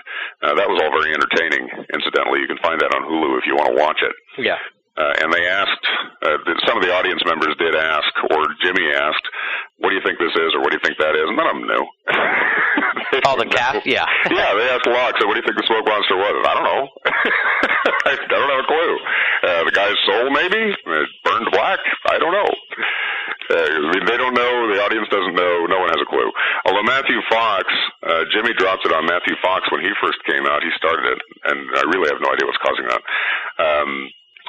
He said he thought the entire series was the story of Jack's finding his way to heaven, or doing his tests to get to heaven, so to speak. Yeah. And Fox seemed to agree with that. He didn't disagree with it, let's put it that way, and he had kind of an interesting look on his face and in his eyes. I think if anyone knew what was going on throughout, it was probably him, and I think that was kind of what they had in mind. I mean, I don't know that for a certainty, but that's the impression that I got just from him, and they probably told Jimmy something, too. I don't think he just popped that out off the top of his head. In any event, I think that's kind of what it was supposed to be, and everyone else's test to get to heaven or whatever was along the way, but I do think that's what the series was supposed to be about, and all of the sci-fi stuff along the way was just BS. That's pure red herrings. I mean, just a waste of time, which, you know, makes the entire series a 6-year cock tease, pretty much. And it's satisfying emotionally at the end, at least. I have to give it that, but, you know, no real orgasm. I like how you kept the metaphor going there. All right, so now when we had you on, you were pretty adamant that Jacob and Men in Black were gods of some kind or aliens or something like that. I guess in a way they did become gods. So I guess that sort of like bolstered what you had been thinking in the first place then? Well, sort of. That's the whole thing. Anything that anyone speculated for the entire 6 years, including that, is just BS. There's no rational answer to any of this, and just not any of it. What the hell would this island be? We know it's some kind of machine, at least by what we saw. We know it had to be some kind of machine and some kind of ship that moved. And it was supposed to be some kind of prison to keep the smoke monster there, to keep it from getting out into the world. Well, how does any of that apply to anything that we saw? It doesn't. Who were these people in the first place? I mean, right after that podcast, they had Beyond the Sea, which was the episode where they explained the history of the island. But yeah, the explanation of the history of the island just raises all more questions. Like, look, who the hell are these people? I don't know where you came from. I don't know what this island is, what this light is, why other people would be trying to get the light, how it could possibly serve somebody technologically, why this woman had to kill someone else who got to the island in order to steal her kids, why she would favor the dark one over the light one who ends up becoming a smoke monster, and how does that happen anyway? Absolutely nothing that happened in that episode made one lick of sense. Not one bit. So that theoretically was the whole backstory of why the island is there and what's supposed to happen. And they even continue that a couple episodes down the line right before the finale, where Jacob comes and gives his final spiel. But even his final spiel doesn't say a damn thing, except I'm responsible for making my brother the smoke monster, and you guys, and someone of you needs to take care of the island. Okay, well, what is that smoke monster? What are you? How are you all but immortal? What is this island, and why am I taking care of it? I don't think I need to tell you any of that. I've told you everything you need to know. Now, which one of you wants to take a drink of water and take care of the island? It makes no sense at all. It just raises more questions and says, well, okay, fine, we'll just continue jacking off, but, you know, this island is all bullshit. It's all some kind of metaphor for a waiting room for heaven is the only way that I can figure it out.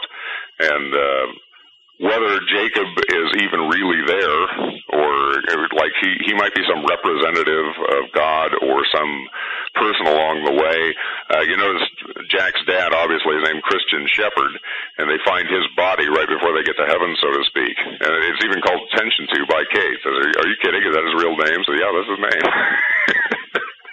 So yeah, obviously it's some kind of metaphor for leading people to heaven. But it doesn't make any sense at all as science fiction. I mean, just none. There's not any credible thing that you could tie together. Why the hell are people... we had this whole long thing about people needing to be born on the island because anyone who's born on the island doesn't live. They've never had a kid born on the island that survived. And the entire Dharma Initiative, and how did it get there in the first place? And what was it studying? The whole Dharma Initiative, theoretically, was trying to do just that, get children born there normally. And why do they torment everyone after they pick them up, put them through all kinds of labor and torture and all this other sort of thing, which we saw done to Sayid down the line after he died and came back? We got a semi-explanation for that, which is that the smoke monster can kind of possess you if that happens to you. So they want to make sure that you're okay. They have to put you through a test to make sure that you're not in his employ. But what difference does it make anyway? Because no one's getting off the island, and the island is not some kind of machine, and it's not some kind of ship, or if it is, it doesn't make any sense to the story or is of absolutely no importance whatsoever, except to keep you guessing for 6 years. But it has absolutely nothing to do with being a stairway to heaven, so to speak. Or at least that's the way I looked at it. I don't know how anyone else picked it up. That's why intellectually the thing is a cheat. They pulled an epic cheat. It's just emotionally, though, you don't care. You get so caught up in it, in seeing everybody reunited and kind of moving on, and there's this really powerful feeling of joy. That's kind of a religious experience, but it's a religious experience without any sort of real foundation. That's the thing that I'm getting at. Yeah, I see exactly what you mean. I kind of said, I think I articulated it to Karen Dolan earlier today, where at first I was like, wow, that was awesome. And then later on I was like, what the hell just happened? Like, yeah. I don't quite understand. Yeah. Like, I love the characters and the fact that the characters got, you know, their stories played out in a satisfactory way made me happy and everything. And I think it's somewhere kind of referencing that Across the Sea episode, I think at that point I gave up on them trying to explain shit because they fucked up the origin story so badly that it was like, they never had any sort of plan to fucking figure out how to wrap this up, clearly, because when they do try to implement a plan to wrap it up, it sucks. That's my guess. As soon as I saw Beyond the Sea, I said, we're in trouble. I smelled a rat. Because there was just no way. They only had, like, 2 or 3 hours left to wrap this entire series up. And I said, well, wait a second. You just raised more questions than you answered. Who the hell are these people? What is this supposed to be? And they never did answer that. They never got around to it. Because it's all just some kind of metaphor.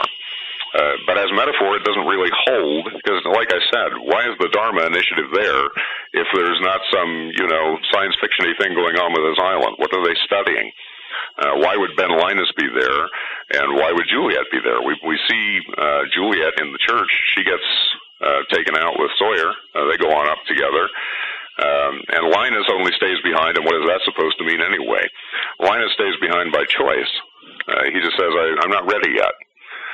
Like, again, there's that sort of feeling that maybe this is a waiting room, and he's just not ready to move on to heaven or what have you. He qualifies, but he doesn't want to move on yet. He wants to stay behind. And where is behind? What does that mean?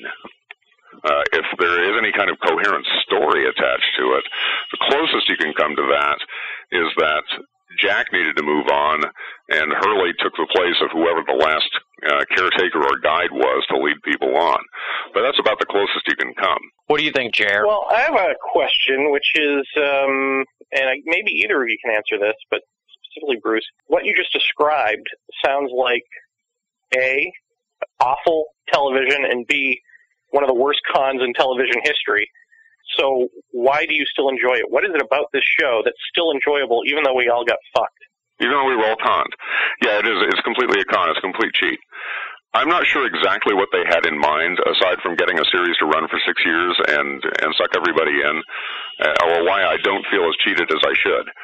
Well, that's not really true. I do feel as cheated as I am. It's just emotionally, at least they satisfied me emotionally, so I don't feel like throwing a brick through the TV screen. If it ticks me, the only thing that really ticks me about it is that they just lied to us from the beginning. And when I was emailing, Tim suggested that it might be that they had already planned that all the way from the beginning, that it really was just the afterlife. But everyone caught on too quick, so they needed to throw all kinds of red herrings out there and keep everybody watching. That's a possibility. If they had anything... Not only threw out red herrings, I think that they have said that they knew what the ending was this was going to be, and I take them at their word on just that one thing, because right. I think they didn't know how many seasons this would go, and I think the island was supposed to be purgatory in the beginning, and then they had to change that, so they were like, okay, we'll just do this indefinitely, and then once we get the word we're going to have to wrap, we'll make something else purgatory, and we'll say it's all about characters. Yeah. Right. We'll toss something out there and hope nobody notices. Which, of course they were going to notice. There was so much stuff tossed out there, and they didn't even make any attempt to answer any of it, that how could you make a satisfactory story out of that? All the stuff that I just tossed out, that's just the beginning. What about the polar bear, for crying out loud? We talked about that, yeah. What is any of this? They just tossed all kinds of crap at you for 6 years just to keep you watching. And then, it would be the drama of the day. Like, well, we've got into time travel for a while, or time slips, and we tossed the possibility of an alternate dimension out there, none of which exists. Or if it does, it makes absolutely no sense. The Dharma Initiative would have no reason to be there, just none. So Juliet being in heaven at the end is like totally out of it, or Linus sitting off to the side. How did they even get to the island? Why would they be there? My guess is that they're probably going to come out with some kind of book at some point that says, oh, explaining all of Lost. I know they're going to put stuff on the DVD package because they're using that to sell it already. Yeah. There's no way I'm going to spend money on that just to see what they have to say, because I know they're BSing me. They already BSed me for 6 years. I don't feel cheated only in the sense that the emotional payoff really was very satisfying. It does leave you with a very nice feeling. Plus, I was greatly entertained for 6 years. To have everyone at the end of those 6 years just, kind of look at me through the emotional haze and say, you know what, I've just been fucking conning you the entire time. Don't hate me. Yeah. Okay, you know what, you're a con man, and I don't hate you. I'm going to look at everything that you write from now on or produce with a very skeptical eye. However, Thank you for entertaining me. I do appreciate what you did. Certainly I enjoyed the cast. I enjoyed the dramas of the moment, which is how I refer to them, because they're just like a soap opera. It was 6 years of very glorified soap opera with all kinds of manufactured dramas of the moment that meant absolutely nothing. Like a character on a soap opera, 1 minute they're pregnant, the next minute they never were pregnant, then they're delivering a baby, and then the baby's black, and then the baby is an alien, and then, you know, God knows what. They keep changing everything from week to week, and you can't keep track of it. And Lost was the exact same thing. I have to wonder if some of these people were working soap operas before they came and did Lost. And they just came up with, they teamed up with someone who said, you know what, we can gloss this up. Let's make this look more adult. We see how many people we can suck into this. So, yeah, we were horribly conned. I mean, it's just an epic cheat. But it was still fun. I have to give it credit. It was a hell of a lot of fun. Yeah, I think, in a way, I think I kind of mirror what Bruce has to say. As far as it being, like, the biggest con in TV history, probably up there. I mean, I worry about, well, I don't really have any stock in how it shakes out, but I'm interested to see how the legacy of the show is looked at, you know, 5, 10 years from now. And if it's something that's like millions of people got excited about this program, they all thought there was going to be some resolution to the thing, and at the end they kind of circled around back to the beginning and the storyline that they originally said it wasn't in the first place. Did you catch the any of the Jimmy Kimmel thing? Yeah, I saw some of it. Did you see their alternate endings? Yeah. That was funny as hell. The alternate endings, I think those kind of sum up why I don't hate the show and why it will probably be forgiven for doing everything that it did. They were obviously having so much fun with it and even spoofing themselves along the way. And I'm laughing my ass off because I know that they probably feel exactly like what they're spoofing right here. They just saw this, and what is it? It's Bob Newhart waking up in bed and dreaming that he had an inn in Vermont, and she's in bed with him. You know, there's Kate in bed with him and saying, I just had the craziest dream, too. It really was just one rung above the it was all a dream thing. They pretty much just threw everything they had out the window. But since everyone was having so much fun, if they had actually done that at the end of the show, that might have been pretty good. Yes, it might have worked. I have to agree with you. It's almost the mere fact that everyone involved had so much fun doing it, and everyone involved, all of us, had so much fun watching it that we're willing to forgive them for having just, you know, BS'd us for 6 years, because that's really all it was. Yeah, and I think the show was sort of salvaged by just a lot of really cool characters that were put in this situation that eventually, kind of like we said, eventually the situation meant nothing, but the characters were still fucking awesome. Like Locke. The characters were so awesome. Yeah, I do think that. Isn't that just like life? Like, doesn't that mirror life? We're all put into these situations that are completely meaningless when we die, but we're awesome characters going through them. Yes, I would fully agree with that. Did you notice that there was one person in the Kimmel audience at the end when they were asking questions who said, would you guys mind, like, putting yourselves onto some kind of reality TV camera or something on a webcast so that I still have something to watch from week to week? I had to agree with that. So you're all going to miss the characters. That's really what it comes down to. Even though the characters themselves were inconsistent. Like, they were asking, I can't think of his name now, the guy that played Locke, Terry O'Quinn. They asked him all kinds of stuff about the Smoke Monster, or when he even knew if he was playing the Smoke Monster. He said, no, I didn't know. They don't tell me. They just tossed me the script, and I was playing it, you know, as it came. Which sort of indicates the entire thing. It's like, look, the actors don't know what's going on. The storytellers don't know what's going on. The actors don't know what's going on. The audience doesn't know what's going on. Nobody knows what's happening here. We are just fucking around. I should be more pissed than I am, and I probably will be in retrospect. When it comes to the history of the show, and when this does come up and they say, well, what about this particular phenomenon? What about Lost? As drama, it satisfactorily proved my original dictum, which is that there is no story in the world that cannot be told better in 2 hours than it can be told in 200. And proof of that is this story, the story of Lost, has been told many times in horror and ghost stories in 90 minutes or less. A Carnival of Souls pops immediately into mind. That's a classic little black and white cheapie. Don't you think that like, just sort of, and Tim too, the confounding thing about this show is they very easily could have tied up the sci-fi aspect of it, made sense of it, and done this ending. Yeah. Like they could have had their cake and eaten it too, and decided not to. And the only reason I can think not to is that Tim and I were discussing this before. Like, this is the first time, I think, in TV history where you have producers and writers who pay way too much attention to the message boards and what people think. And so they're trying to, when they're writing, stay one step ahead of people, but also that people online are usually assholes, because you can be. And I think that there becomes this resentment of the audience that gets built into the scripts, where it's like, oh, you want answers to what the island is? Fuck you. Here's a shitty episode that's going to tell you more questions. And it's not the first time. The first time was Buffy. If there was ever a show that was written by committee and written by the public, it was Buffy the Vampire Slayer.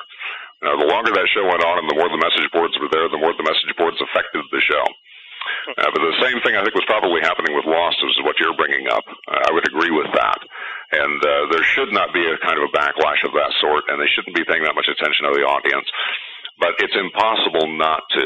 I do think that'll come up when this show is discussed. It will be discussed as a phenomenon because it did not tell a coherent story. And I'm glad you mentioned that they could have wrapped this up coherently. They really should have, considering the amount of time that they had and the amount of time that was invested. They really should have done something more coherent with that. Over the years, I will probably come up with my own explanation for how it all works. Not because I want to consciously think about it, but because it will just bother me. Bits and pieces of it will be niggling at me over the years and saying, hey, well, what about those kids that couldn't be born on the island? What do you think that was all about anyway? What are you talking about? It was all bullshit. Yeah, but what do you think that was all about? Yeah, Jeremy and I have kind of been doing that since the finale, sort of trying to explain things like, why the polar bear was around and everything else. It's sort of like, but I heard somebody say, this was on a radio show, because of course, it was big news. The show was over. And the local DJs said, now that it's over, those of you that have invested your 6 years into this, was it worth it? And you got a good split, actually. Half of them said, oh, yeah, it was fantastic. They had tears streaming down their face, and that's all they were thinking about. And the other half were, no, it sucked. What the hell? Nothing was explained on any of this. But one of them actually said that the polar bear ended up there because Jacob moved the island. Well, that may be, but didn't see that happen, so right. Who knows? I thought the Dharma Initiative might have brought it there for a test or study or something. That's what we said, yeah. Jeremy's right about it. It's just maddening because you think they should have and could. Like you said, they had so much time. They had 3 years to fucking get this thing wrapped up in a way that satisfied everybody. But it's almost like, and I don't buy the whole notion that they've said, and they said after the Across the Sea thing, where they were like, you can't please everybody with the answers. It was like, yeah, but you please nobody with no answers. It's because there were no answers. You can't please anybody with no answer. That's like my response to them. It's like, yeah, you're not even trying. That was sort of my response. You're not even trying. Yeah, you've thrown some mythical people at us who can't possibly exist with no explanation, which is worse than no explanation. So it's like, well, the answer to this is no answer. The answer to this is more questions that have no answers. How's that? Come on, right. You have to be satisfied with that. They're smart enough writers where I have to think that, like I said, it's a conscious decision to be assholes. Yeah. Actually, what I think it comes down to, I think from the start that they knew where this was going to end, but they didn't know exactly how to get it there. And that they just sort of made everything up. I've said for a long time that they were making a hell of a lot of it up as they went along. Now I think they were making all of it up as they went along. And they had been criticized for that from many quarters over the years, but I believe that criticism is probably correct. They were literally just stroking themselves very heavily under the table and coming up with whatever they could come up with to keep everybody watching. In other words, the show was selling itself. It was already a phenomenon, and they were continuing to sell it, but they had to sell it with bullshit because they just didn't know what else to sell it with, which is kind of a sad testament to the producers. I do have to say this much in criticism. Thank you guys anyway for having entertained me all these years, but seriously, don't you have any talent? This is not hard. Anyone that I know could have come up with some sort of overarching explanation that would have made sense out of all of this in not too long a period of time. You could have settled this in a very few number of episodes and actually tied it all up. So it is kind of alarming that you've got people that are pulling this kind of salary down in Hollywood that literally just don't seem to have any talent. They're just tossing it out there and making it up as they go along. Yeah, well, you also wonder, too, like, I don't know how much you follow the Lost news. I know Jeremy does as much as I do. You almost kind of wonder in a way, too, if these two guys, the producers, Damon and Carlton, if in a way they kind of got too sidetracked by their own fame from the whole thing. Do you know what I mean? I think there might be a strong case to be made for that. They may have had some ideas they wanted to play with, but it's kind of like a drug, you know? I mean, they're riding a wave of popularity here, and they might have had every intention to actually wrap things up and sort of painted themselves into a corner. Said, I don't know how we get out of this. What do we do now? At which case, if it were me, I would have gone outside and talked to somebody and gotten some consultation and see what I could have done to tie it all up, because I don't think that would have been hard. Yeah, yeah. I could come up with any number of different ways to tie it up myself if I wanted to. I don't know why they didn't. On top of that, it's just like that maybe they just got so wrapped up in their own fame of the whole thing that their work suffered, if you will. Do you know what I mean? Yeah. It feels like, especially because it's the last season. Yeah. I mean, they were doing so many interviews and shit and doing so many appearances and everything else. It's like you don't see too many show creators doing that. Like David Chase didn't do that really with Sopranos. But these guys became celebrities for being the guys behind. Yeah, yeah. And it's like at some point maybe it got to the point where like they like started to think they were the stars of the fucking show. And it's like a drug. They're riding their own popularity. That's kind of the point. Plus, you have to marvel at the fact that we're actually spending this much time talking about a show that is the equivalent of Paris Hilton. It is famous solely for being famous. It hasn't really done anything. It's just famous because it is. That's pretty profound. I like that. That should be where we end it. I think so. I think that's the perfect place to end it. Anything else? Any last remaining thoughts on Lost? Are you ready to put it to bed, Bruce? No, I think that pretty well sums it up. We covered it all pretty well. This was extremely entertaining. I couldn't have enjoyed myself more. And I am glad that like I said, the thing was a complete cheat, but I am glad that it was there anyway because I certainly had a hell of a lot of fun with it. Exactly. It was a great ride, and then at the end you realized that it was just a ride. It was a great ride. All right, well, thank you for returning to the Lost Cast. We got a ton of great feedback on your first appearance. And I'm sure people will be riveted by what you've had to say here about the finale. You and I will be talking soon, I'm sure, for BOA Audio. Like I said, thanks again. It's been a lot of fun doing the Lost Cast. We're planning on a spinoff show from this. If Lost can't have a spinoff, we will. And devoted pretty much to pop culture and stuff. So this will not be the last time we talk to you in this, easy laid-back setting. So we'll be talking to you in the future. Outstanding. All right, buddy. Thanks a lot. You bet. Have a good one. Take care.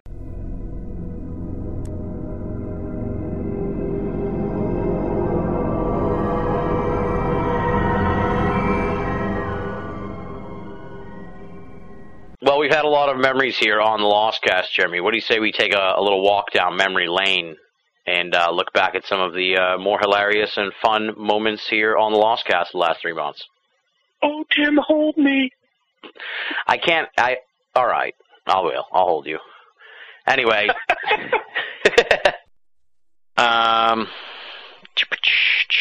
this is what I think will happen in the end. Since hold on a minute. We don't have anything else. Oh, go ahead. Okay.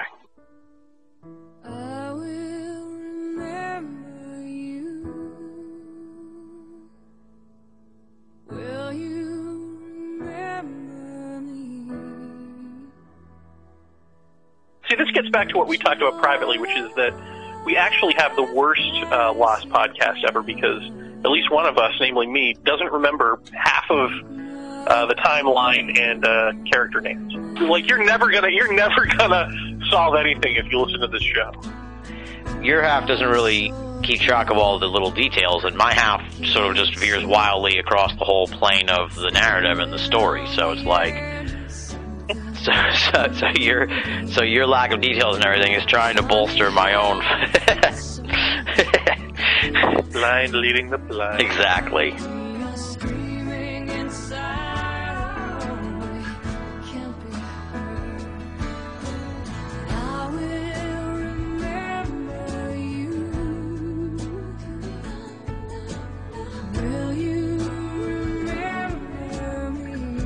Maybe there was a second Jacob, and that's how he was off the island all those times.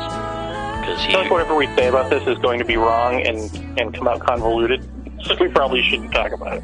The whole fucking thing is convoluted. The whole thing.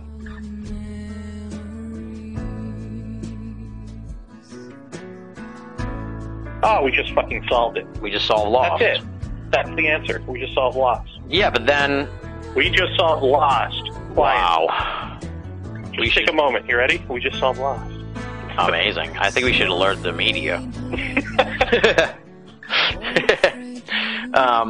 All right, well, then that's possible, but then what happens? He goes in there. And, well, that's the worst-case scenario. I don't think that'll actually happen, though. Right, so that won't happen. So Jack, wait, did we solve? Well, Lost? I just figured it out, and so I just talked myself out of my own ending. So Jack had to stop the presses.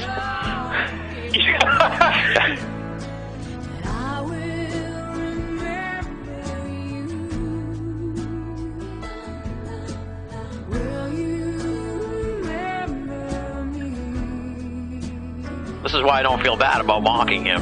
Actually, no, I should feel bad about mocking him, actually. This is where I'm like a sociopath here. I'm trying to figure out what the right emotion I should have had is. He... to appear normal. Yeah, exactly, yes.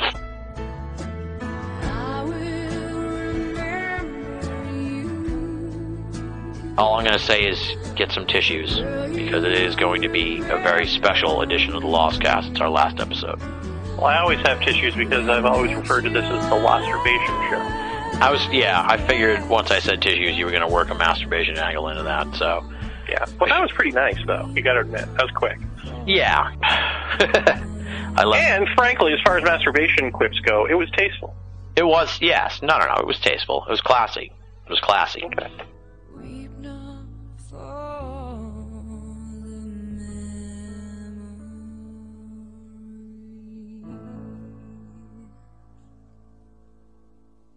Ladies and gentlemen, we are at the last stop on the Lost Cast finale tour. We've finally picked up the seventh member of the Lost Cast 7. He was our holdout. I guess you could call him our Kate. No offense intended. Oh. Actually, it was intended. I actually chose the Kate one for that. Great. I know. Well, hey, it's been a long night. It's been a long week. And we're coming at you Friday evening, and Jeremy, I think, has vacillated back and forth on the actual finale about 4 times since it aired. I've switched back and forth about 3 or 4 times myself, and I've been dying to talk to the final member of the Lost Cast 7, Jeff Ritzman, because if I recall from his first appearance on the program, he dreamed of Lost, or at the very least had Lost notes. And so he's an intense fan, just like I was, and still am, and just like Jeremy was and still is. So who better to really sort of reflect on the finale of Lost than Jeff Ritzman? And I haven't talked to him at all, really, since last time he was on the show.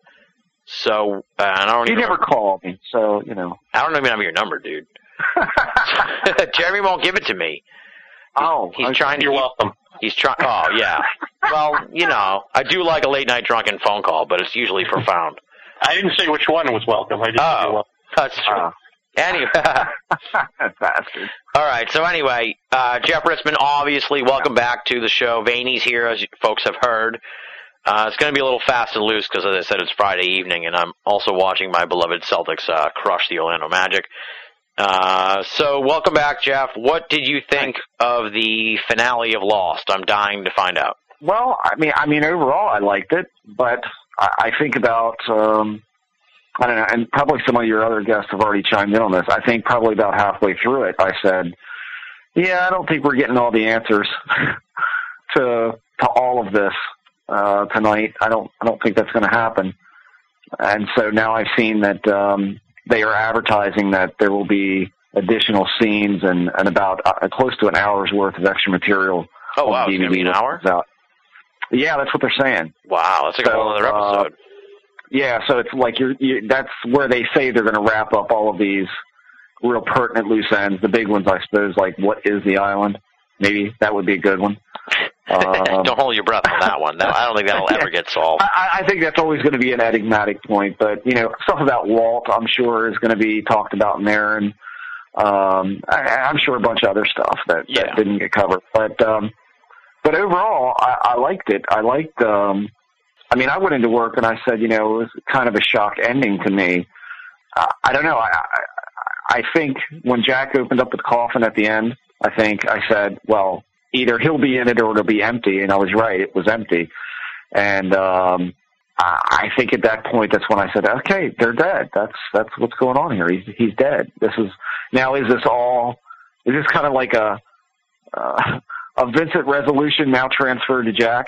You know, has this all been Jack's dying dream and that's what this is all about? And no, that wasn't it. But to me, it was a shock ending because the parallel universe wasn't actually a parallel universe. It was a universe completely removed from the timeline altogether. Yeah, it was perfect. I thought it was kind of nice. I thought it was kind of neat. You know, I mean, that was interesting.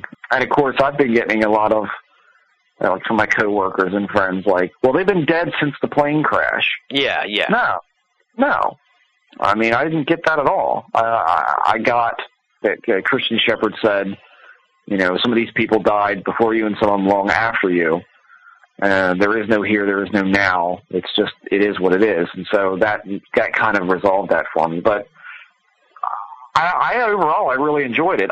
Well, I'll tell you what I didn't like. Okay. What I didn't like was the big rock, the big cork. The butt plug of destiny? Yeah. Yes. Yes, I mean, that whole set. I mean, did anyone else, you know, smell the chlorine in the water in that scene from, like, a Disney ride? I mean, that's what it looked like to me. Always hated their special effects. I think yeah, I'll say that unequivocally. I think this show deserved a lot better. I think the set design, and by and large, was great. I just think that when it came to the really over-the-top events that I think they could have been portrayed a hell of a lot better. But, hey, it's TV. I just think they could have spent a little more budget on a really good set for that quirk scene and maybe done something a little different with it, and maybe not made it so, I don't know, maybe added a new twist in there and made everything real polished metal, and then that would have been a whole nother, like, what is all that? Yeah. Rather than this prehistoric-looking weirdness. I really didn't care for that part at all. But I'd say by and large it was very good. I mean, I really enjoyed it. I've been in a funk like the rest of the whole fucking week. Like a depression?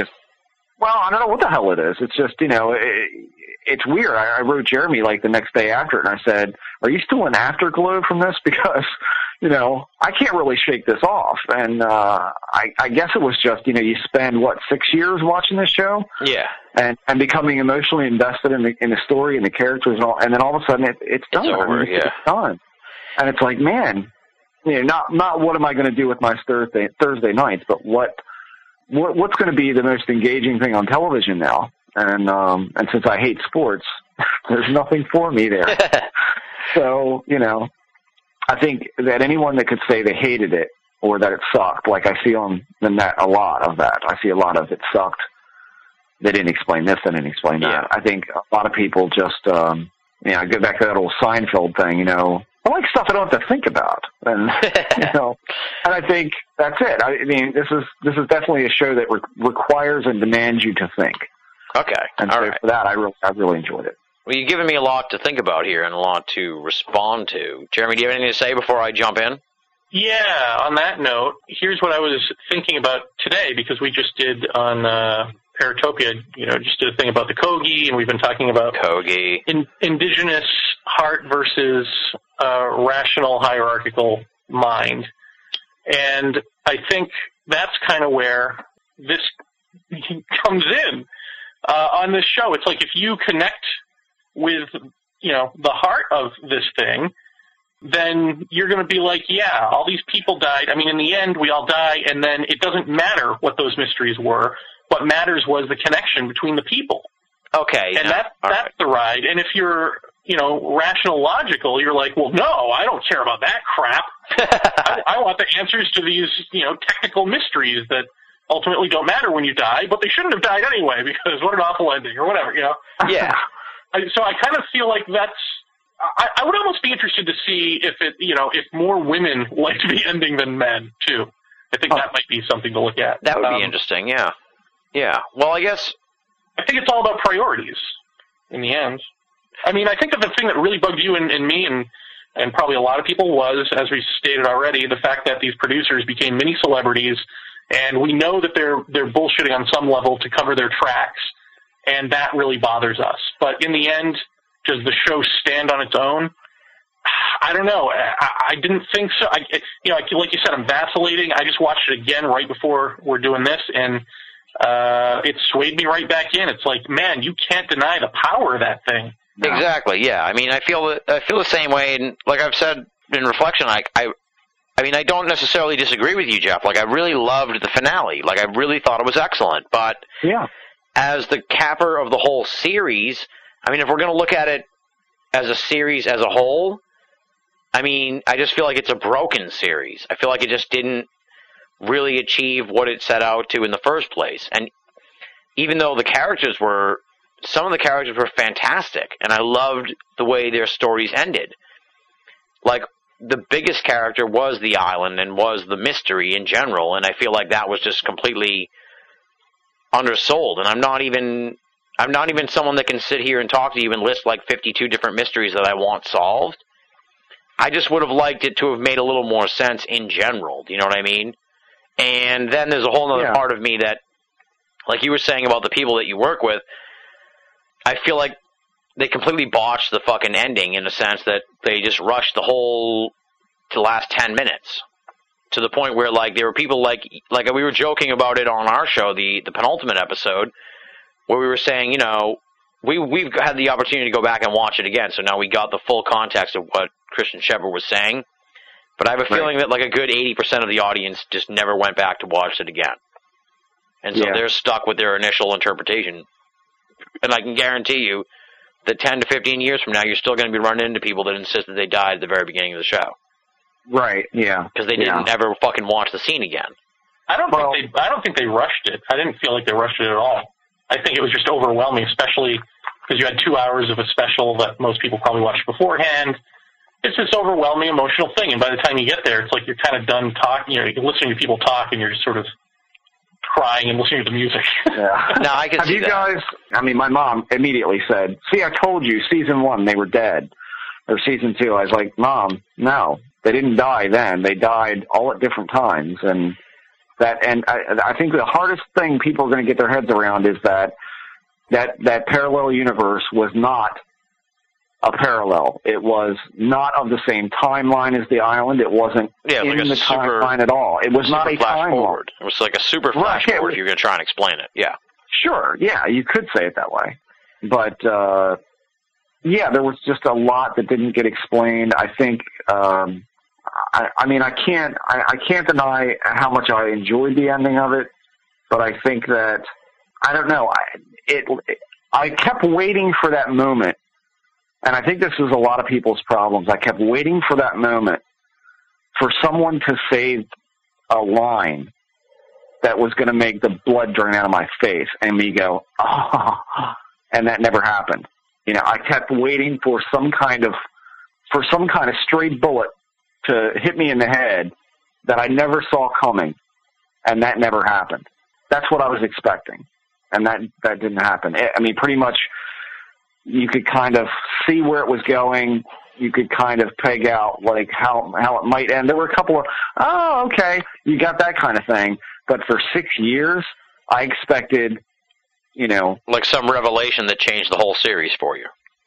Yeah, I expected something just to make my jaw hit the floor and go, oh, my God, I didn't see that. No way.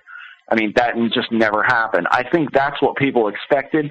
Just knowing the whole formula of this show and how it was steeped in mystery, it was steeped in mysticism and all of these other weird things, and I think we all expected this thing that was going to drop on our heads like a cinder block out of nowhere, and that just didn't happen. Yeah. But it didn't kill the series for me. It didn't make it feel dumb. It still had its twists, but those twists came, you know, it's kind of like eased in. Nothing really was a slap in the face. When Jack said, I died too, I was like, of course you did. Yeah. You know, all these people are dead. But then I remember saying to my wife, Lisa, right after the show, I was like, okay, well then, wait a minute. You know, Kate and Sawyer and who else was on the plane? Lapidus and Miles and Claire. Miles and Claire, right. Richard. Now answer one thing for me. In a previous episode, that goddamn plane was rigged with C4, am I right? Yeah. Theoretically, so, yeah, they must have taken it out or something. Well, he took it out, and he took that guy's... and he made it into a bomb. Yeah, he made it into a bomb. He must have taken it all out. Don't ask questions. They lead to more questions. Oh, well, that's what got me. I mean, I couldn't. I said, so wait a minute. All those people were in the church. How were they dead? That doesn't make any sense. They got off the island. How are they there and they're not dead? Well, they were dead. It was that whole timeline was really hard to get your head around to realize what was really going on. And so, therefore, that's why all of those people were there, because it could be the year 2913 for all we know. Right. But I just, I don't know. My bone of contention. I didn't get my shock ending. That's true. No, I totally know what you mean. I was predicting a shock ending at the end where we'd be like a stunning sort of, not necessarily a cliffhanger, but like a throwback that would reveal a whole bunch of shit. Then you want to go back and watch the series again, but now there's no reason to. I don't think it ruined the series necessarily, but I do think that fucking season 6 was a complete disaster. That's just I feel like the Flash sideways were just a complete waste of time. And I've heard people argue where they're like, no, because they were working out their issues before they could pass on. And it was like, right. Dude, but that was what they were doing on the fucking island for the last 5 seasons. like, wasn't the whole point of the island that this was a place you went to work out your issues? I thought that was where they were leading us. And then they pulled a complete swerve. And then don't even get me started on the bomb. Because we never got any resolution about the fucking fallout of the bomb. Right. I guess what we're led to infer then is that the beginning of season 6, when she's in the tree and they can't hear anything and they are taken back to the future when the swan imploded, that's all the bomb did was flash them forward in time. But it's like, I don't know. The whole thing just like the Flash sideways. I was skeptical about them for a long time, and sort of I was hoping that there would be a better resolution for them, and they just didn't. Right. At the end of the day, if the show was going to go on to a season 7, I would have no problems really. Right. But it's like that's the end, dude. They blew all this time on a whole to swerve you at the last minute on the Sixth Sense thing. Well, I agree with you about this season. I think that some episodes of it were brilliant. I think some episodes were. I mean, filler would be an understatement to me. Right. I remember watching an episode a couple of weeks ago, I think it was, and I said to my wife after it was over, what the hell did we just watch? I mean, did you get anything out of that at all? It just seemed like a lot of just stammering and in the storyline. I don't know, it didn't go anywhere. It didn't advance anything. We kept getting more and more into the parallel universe and not so much what was going on the island kind of story, kind of dragged for a couple episodes. I was like, Jesus, they don't have a lot of time here, and we got a lot of stuff to cover. Right. Can we get busy with this now? And they kind of did, but they kind of didn't. And so I guess they can argue that, well, we wanted some things to remain completely enigmatic about the show, and maybe that's their excuse and or reason. I don't know. I mean, I'm not in their head, so it's hard to tell. But just a lot of unanswered stuff for me, and probably a lot of unanswered stuff that I can't even remember what they were. I've seen people post questions that I never would have even thought of that, like, matter to other people. You know what I mean? Where it's like... Yeah, sure. People are like, I'm very interested in Charlotte's background. Right. It's like, well, I'm not, but to you, that's very critical. It's like, yeah. We never got the Lapidus flashback. It's like, all right, okay, I get that you're obsessed with the freighter people, but I feel really. I mean, I will buy it. I mean, I can say this. I will buy the DVD, the big set. That's for sure. Yeah, I think I will too. Even though I was disappointed. I mean, I want my grandkids to watch this show. I mean, I still think it was the most compelling TV I've ever seen in my life, despite the fact that we didn't get all of the stuff worked out. That's somehow okay for me. I still think it was an amazing series, and I don't feel... I mean, a lot of people out on the net saying they feel ripped off and cheated by it, that they wasted their time. I'm like, I don't know how you can say that. I mean, we all enjoyed talking about the mysteries. We all enjoyed theorizing and all of that. And in the end, they gave us resolution of the story. What's not to like? Because every little bit didn't get addressed. I mean, how can you throw it all away on that? It was still pretty powerful stuff. So that's the way I look at it. I still enjoyed it. Jeremy, your thoughts? I agree. Oh, Jesus. Well, no, I think that, I mean, I hate to sound like one of the producers, but the characters are so compelling. But that is what made me, I mean, the more I think about it, I own all of the seasons on DVD, and I've watched them all now, all of them, 3 times. And the first couple of seasons, more than that, because, you know, I owned them before I... and was watching them on my own a number of times before I started trying to get my friends into it. And then once I get my friends into it, I'll watch them all with my friends. And the reason I'm doing that is because I love these characters. I feel like I'm with friends. I mean, it sounds stupid, but it feels like I'm watching my friends get through this stuff. And so the thing that keeps me going back isn't really the mysteries of the island. And I think, you know, on DVD, if the hour or so worth of material is integrated into them and not just like, here's some bullshit deleted scene or something, or here's something we could have done. But if it's actually integrated into some of those final episodes, man, that's going to be awesome. You know, it's like, yeah, I still don't think they're going to integrate them into the. But I think that the reason, like I said, I think I will gladly go back and watch this Trek one more time at least. You know, because it's just a great show, whether they answered those things or not. I can't get around that. Yeah, that frustrates me, but I still love it. Yeah, I mean, I still like the characters, obviously, but just something about it just rubs the whole thing. Just kind of rubs me the wrong way. I'm not necessarily like turning on the series. I'm not like one of those people that's like, "Fuck Lost, they fucked me." You know what I mean? But I'm like, I feel like it went astray somewhere a while back, and well, it did go astray. But here's, I mean, getting back to the heart-mind thing, it's like when you have time to bitch about it and nitpick, then it's like you really start to hate it. But then when you immerse yourself back into it and actually watch it, you're like, oh, Lost, I could never hate you. You know what I mean? So it's only like with distance, when you're out of the moment of the series, that you're like, oh, I see all these flaws, and I hate these producers, and they screwed us. That's probably true. They did screw us. I mean, there's no doubt. Yeah, they did. I'm just saying I don't think that that's a deal-breaker the way I thought I would when I watched it, you know, went in watching it the third time here. So let me ask something here, and now that I'm thinking back to, like, the first episode or the second episode. When we saw what we all, I'm sure, back on episode 5 or 6 thought was an invisible dinosaur, right? Remember that? The smoke monster, roaring, yeah. And I mean, what was that? That was Man in Black? That was the smoke guy, right? Sure. That's the part that, like, I read someone's post somewhere this week, because I've been reading a shitload about Lost. I have super Lost fatigue now.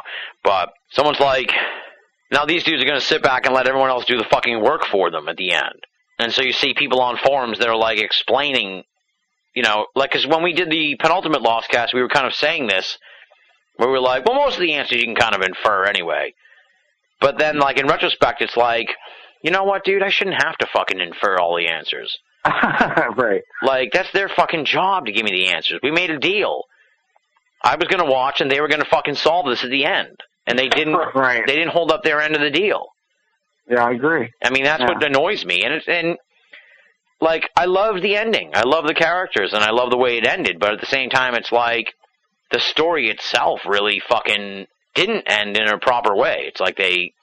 You know, they had to replace Jacob because fucking Man in Black was going to leave, but then the Man in Black at the very last minute decided he was going to destroy the island instead.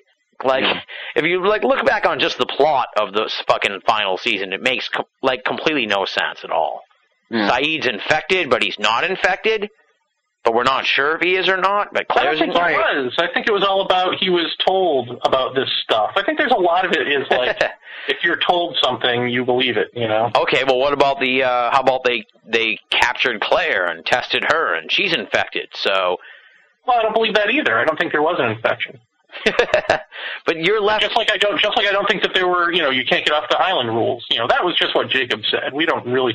You know, you make up your own stuff.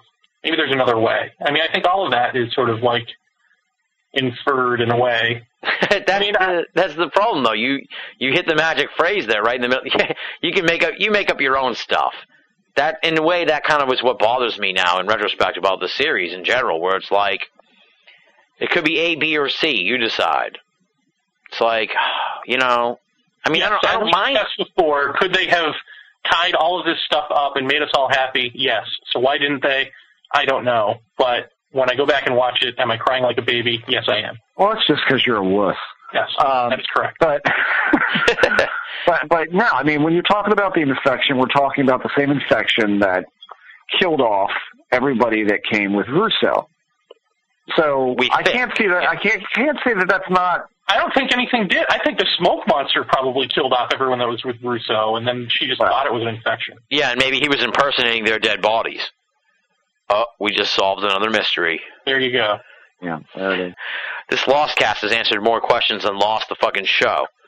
Well, I think the only reason that, or one of the only reasons, I mean, I definitely want to see the added footage stuff, and I definitely want to see the interviews and probably maybe some of the other explanations they come up with in the DVD, but the other reason I want to watch all of these again is because now that I know what certain events are, I want to see how they weave into the final product at the end. And see if it actually makes more cohesive sense.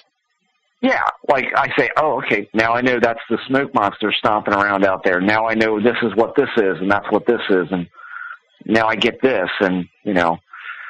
Let me tell you how big a Lost fan I am. I went out Wednesday night with $100 in my wallet. I came back home with none. I walked back in here from Home Depot with everything that it will take to build a hatch. Don't give them ideas. to have everything it will take to make the cave with the light and the water in it. Oh, God. You're going to make the light cave at your house?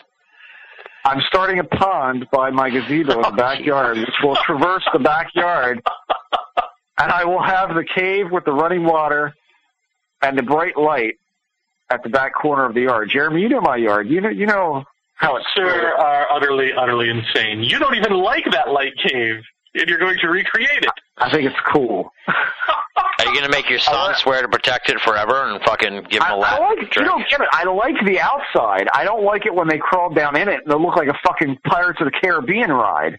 Oh, that I didn't like. The outside of the cave. Oh. The outside, that's correct, yes.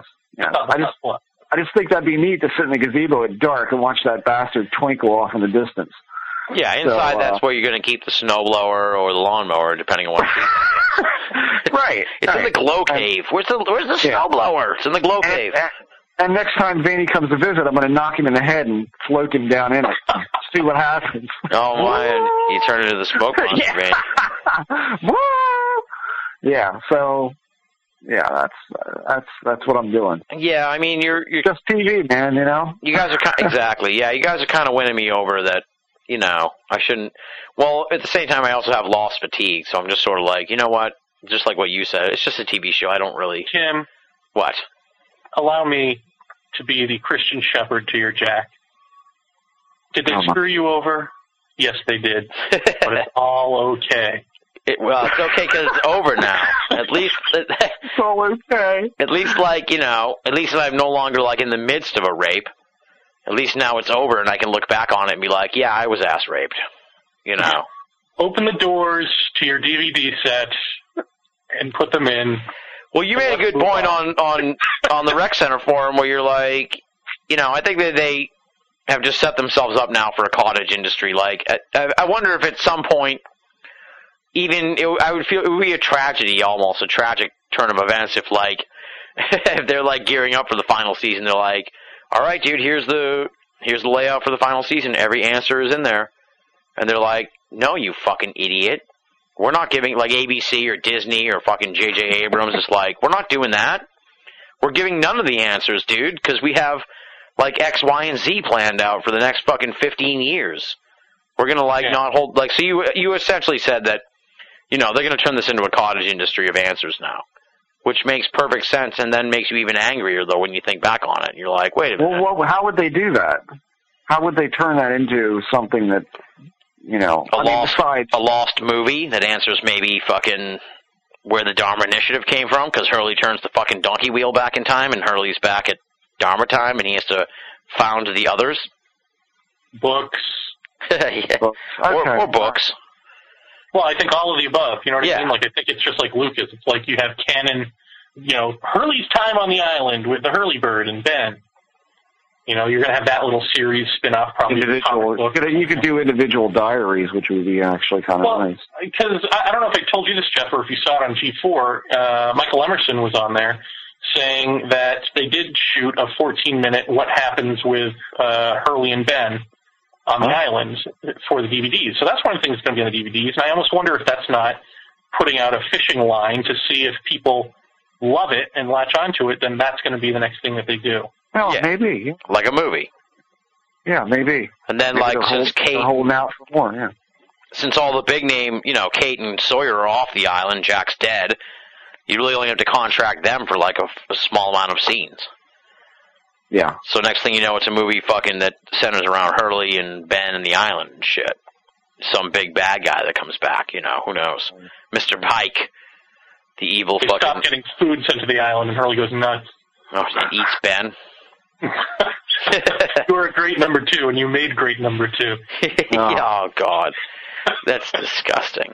And there it is, just past the measure of good taste.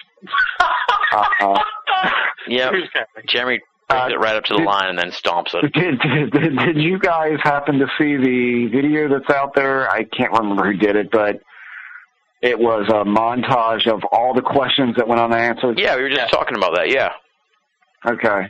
The food drops. What do you think that was about? Like, who was dropping the food?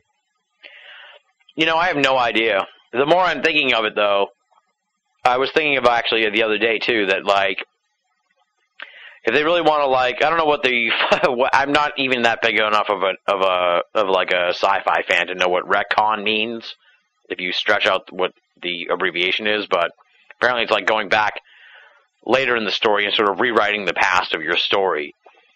I have a feeling, like, if they want to get away with, like, Ben's network of others off the island and how the food drops happened or something, they just fucking just take Hurley and his multi-billion-dollar empire and, like, have him time travel back in time. And that's when he establishes the others. And that's how the others are, like, some multinational corporation because they use all of Hurley's money.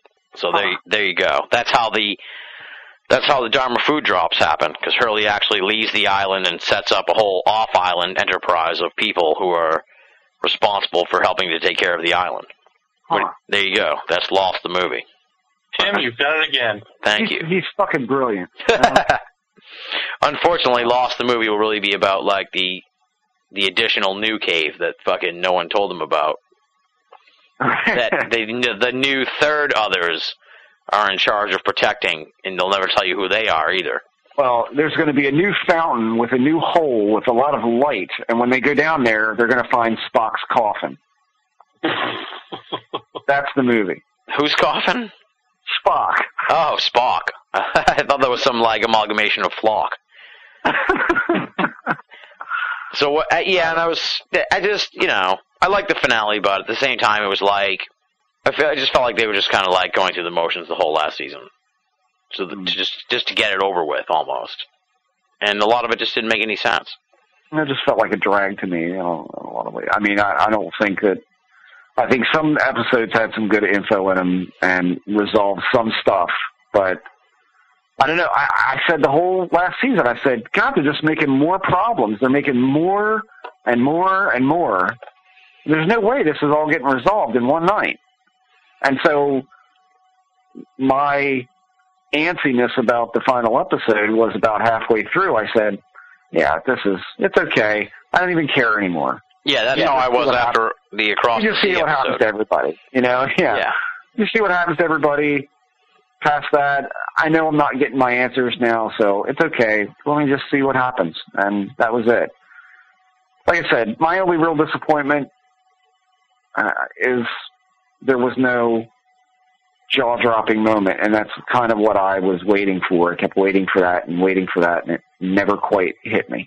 Yeah. So, you know, but there was still a kind of a little bit of a slap in the face at the end that what the parallel universe really was, because up until the very end, I didn't get it.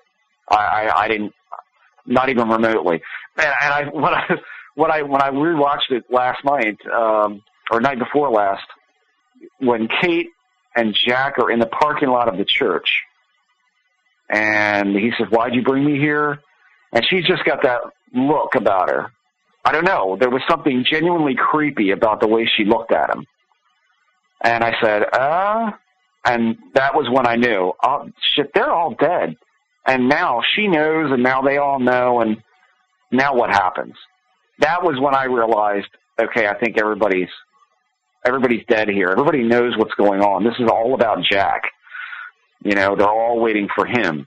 And so that's, you know, I still cried at the end. It still was an amazing show. It was still an amazing ending, but you never quite got that punch. And what if you went right from the bomb blowing up in last season straight into the finale? Would that have worked, and just cut out the entire season 6 except for the finale? I was thinking of that. You could actually have condensed season... Yeah, I mean, you could have condensed season 6 into, like, 3 episodes, really. 3 or 4. I mean, you really didn't need a lot of it. Like, the first half of all the Flash sideways you could live without. They were really pointless. Like, I don't know if they were or not, because it's, you know, in the end, it's you're trapped in this world of... what your ideal is, what, you know, for, in truth, not in what you wish your ideal was, but in truth, what your ideal is for you. And I think it's interesting to see, you know, Sayid still torturing himself over that woman that he doesn't believe he deserves, even in death, you know, because that's not really what he wants, even though he thinks he wants her. What he really wants is, what's-her-face who shows back up. Yeah, but then, like if you look at the issues they had to work through in those Flash sideways, just look at the Ben episode, for example, because I guess you could say maybe they intended it that way because it was Ben on the island and Ben off the island, but, like, if we're looking at working through your issues, didn't Ben work through his fucking issues, like, on the island when the chick was about to kill him and he had that fucking nervous breakdown? He's like, "'Cause no one will have me." And she's like, "I'll have you." I mean, that was him working through his issues, not... him being a history teacher and blackmailing the principal. Huh. Like, there was no, I mean... No, I don't think he was working through issues in that. Well, maybe he was, I don't know. Then what was he doing in the fucking, you know, like... then what was the point of those things? Well, I think the point was, like, his ideal life was he got to be normal. It's so normal that he's nerdy, and he's got this, you know, he's got his daughter with him. He gets to protect her. But, you know, it's weird because... in a way, some of the coolest stuff was the temple stuff, and that could have been the thing that they didn't need to bring into this at all. Yeah. If you want to talk about stuff they could have cut, why did they even do that temple stuff other than it was really cool? I just felt like somebody pointed out, too, that just like the season ended up amounting to a lot of what they did towards the end of the show, which was just like traveling from one end of the island to the other for like no apparent, like just going in circles on the island. We got to go to the Hydra Island. Now we're back off the Hydra Island. We're coming back to the main island. We're going to the other town. But now we're going from the other town to the Glow Cave. It was just like a lot of traveling around for no reason. I don't know. Well, anyway, we've gone way too long here already on the Ritzman portion of the Lost Cast finale because we've got a ton of other people that are on the show. So I guess what are your final thoughts, Jeff, on Lost here as we close the book from... The Lost Cast 7. I want the DVDs. I can't help you with that. That's what I want. I mean, you know, I think it's a great show. I think, like I said, I want my grandkids to see it. I think it was that good. I think it was that compelling a story, and I look forward to seeing what they put out in the DVDs. I mean, I'm a complete Lost whore, so I'll buy them, and probably anything else that comes along. So. I would like to have more stuff resolved, and maybe that will give it to me. Well, we thank you for deeming us your presence here on the Lost Cast finale. I know Jeremy had to hunt you down like Ilana hunted Sayid, but we eventually... Yes, right. I know Jeremy... It was a pleasure to have met you. Is that what he says? Or something? No, I'm saying that to Jeff. It's a pleasure to have finally met you. Yes. Anyway, so thank you for appearing on the Lost Cast series finale. Thank you for joining us throughout the season. It's been a fun ride. Sure. you know, I really enjoyed it quite a bit, and as you've probably heard, Jeremy and I are going to launch a pop culture podcast coming out of this limited run pop culture podcast, 13 episodes. So we'll have you back on to maybe talk about the tour you were talking about, Metallica? Oh, Iron Maiden. I'm sorry. Maiden. I'm an asshole. Metallica. What is that? I can't keep track of all those bands.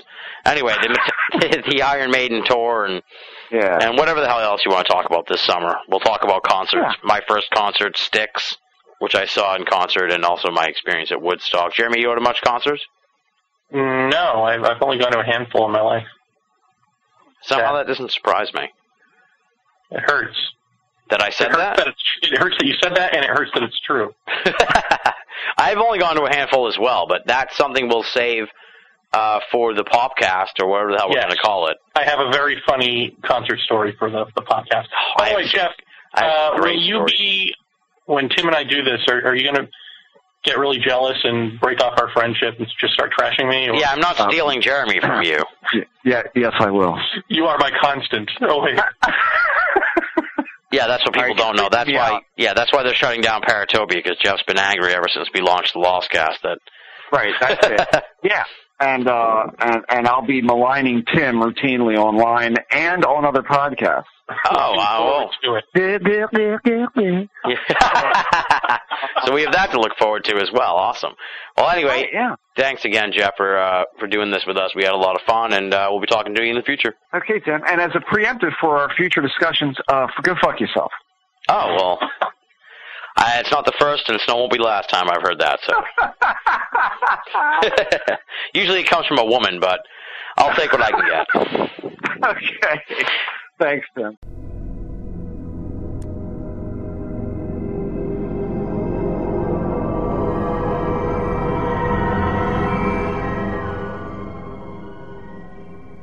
That does it for this special edition of BOA Audio Season 5, also known as the series finale of The Lost Cast. Well, first of all, thanks to, of course, Red Sun Superman, Karen Dolan, Jason Offutt, Bruce Rux, and Jeff Ritzman for coming on the show here and helping us to celebrate and close out the series that is Lost. I feel like, we talked earlier about maybe doing some wrap-up thoughts on the series, but at the same time, I'm almost sort of in full-blown Lost fatigue at this point. I feel like there's not much left really to say about all this. What do you think? Yeah, I feel like we've both been sitting in the brainwashing chair that, in Ben's compound, with our eyes forced open, watching and listening to this stuff for the last week. I think it's pretty clear that when I'm watching the show, the finale, I'm in love with it, and when I have a little distance from it, I'm, my skepticism kicks in, and so, make of that what you will. I've never experienced anything like this with a TV show, so I guess on that level, it's a masterpiece.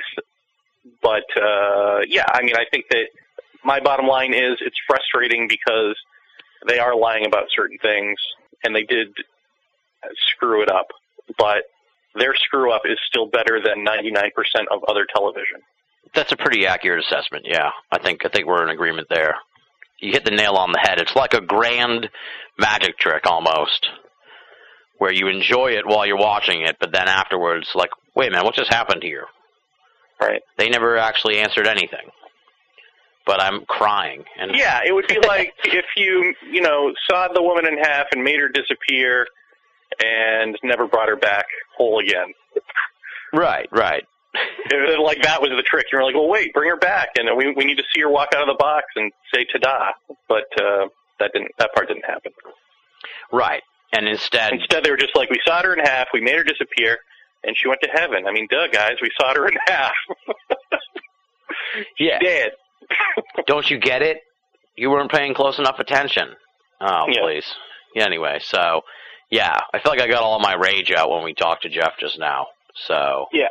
But I do want to say, and I said this earlier, but it bears repeating, I'm just sitting here on the phone with Banal, but he's editing all this stuff. He's coming up with the montages. He's got his own show to do as well. I mean, Tim, you have put in far too many man hours to not be acknowledged at least twice during the show. So once again, thank you, Jeremy. I mean, this has been such an enjoyable experience, which is why we're going to try and keep it going in, 6 weeks or so. Obviously, I think we both need a break from doing two shows a week, and I definitely need a break from doing two shows a week, and we need to transition away from Lost. But it's been an immensely enjoyable ride. I've just really enjoyed working with you.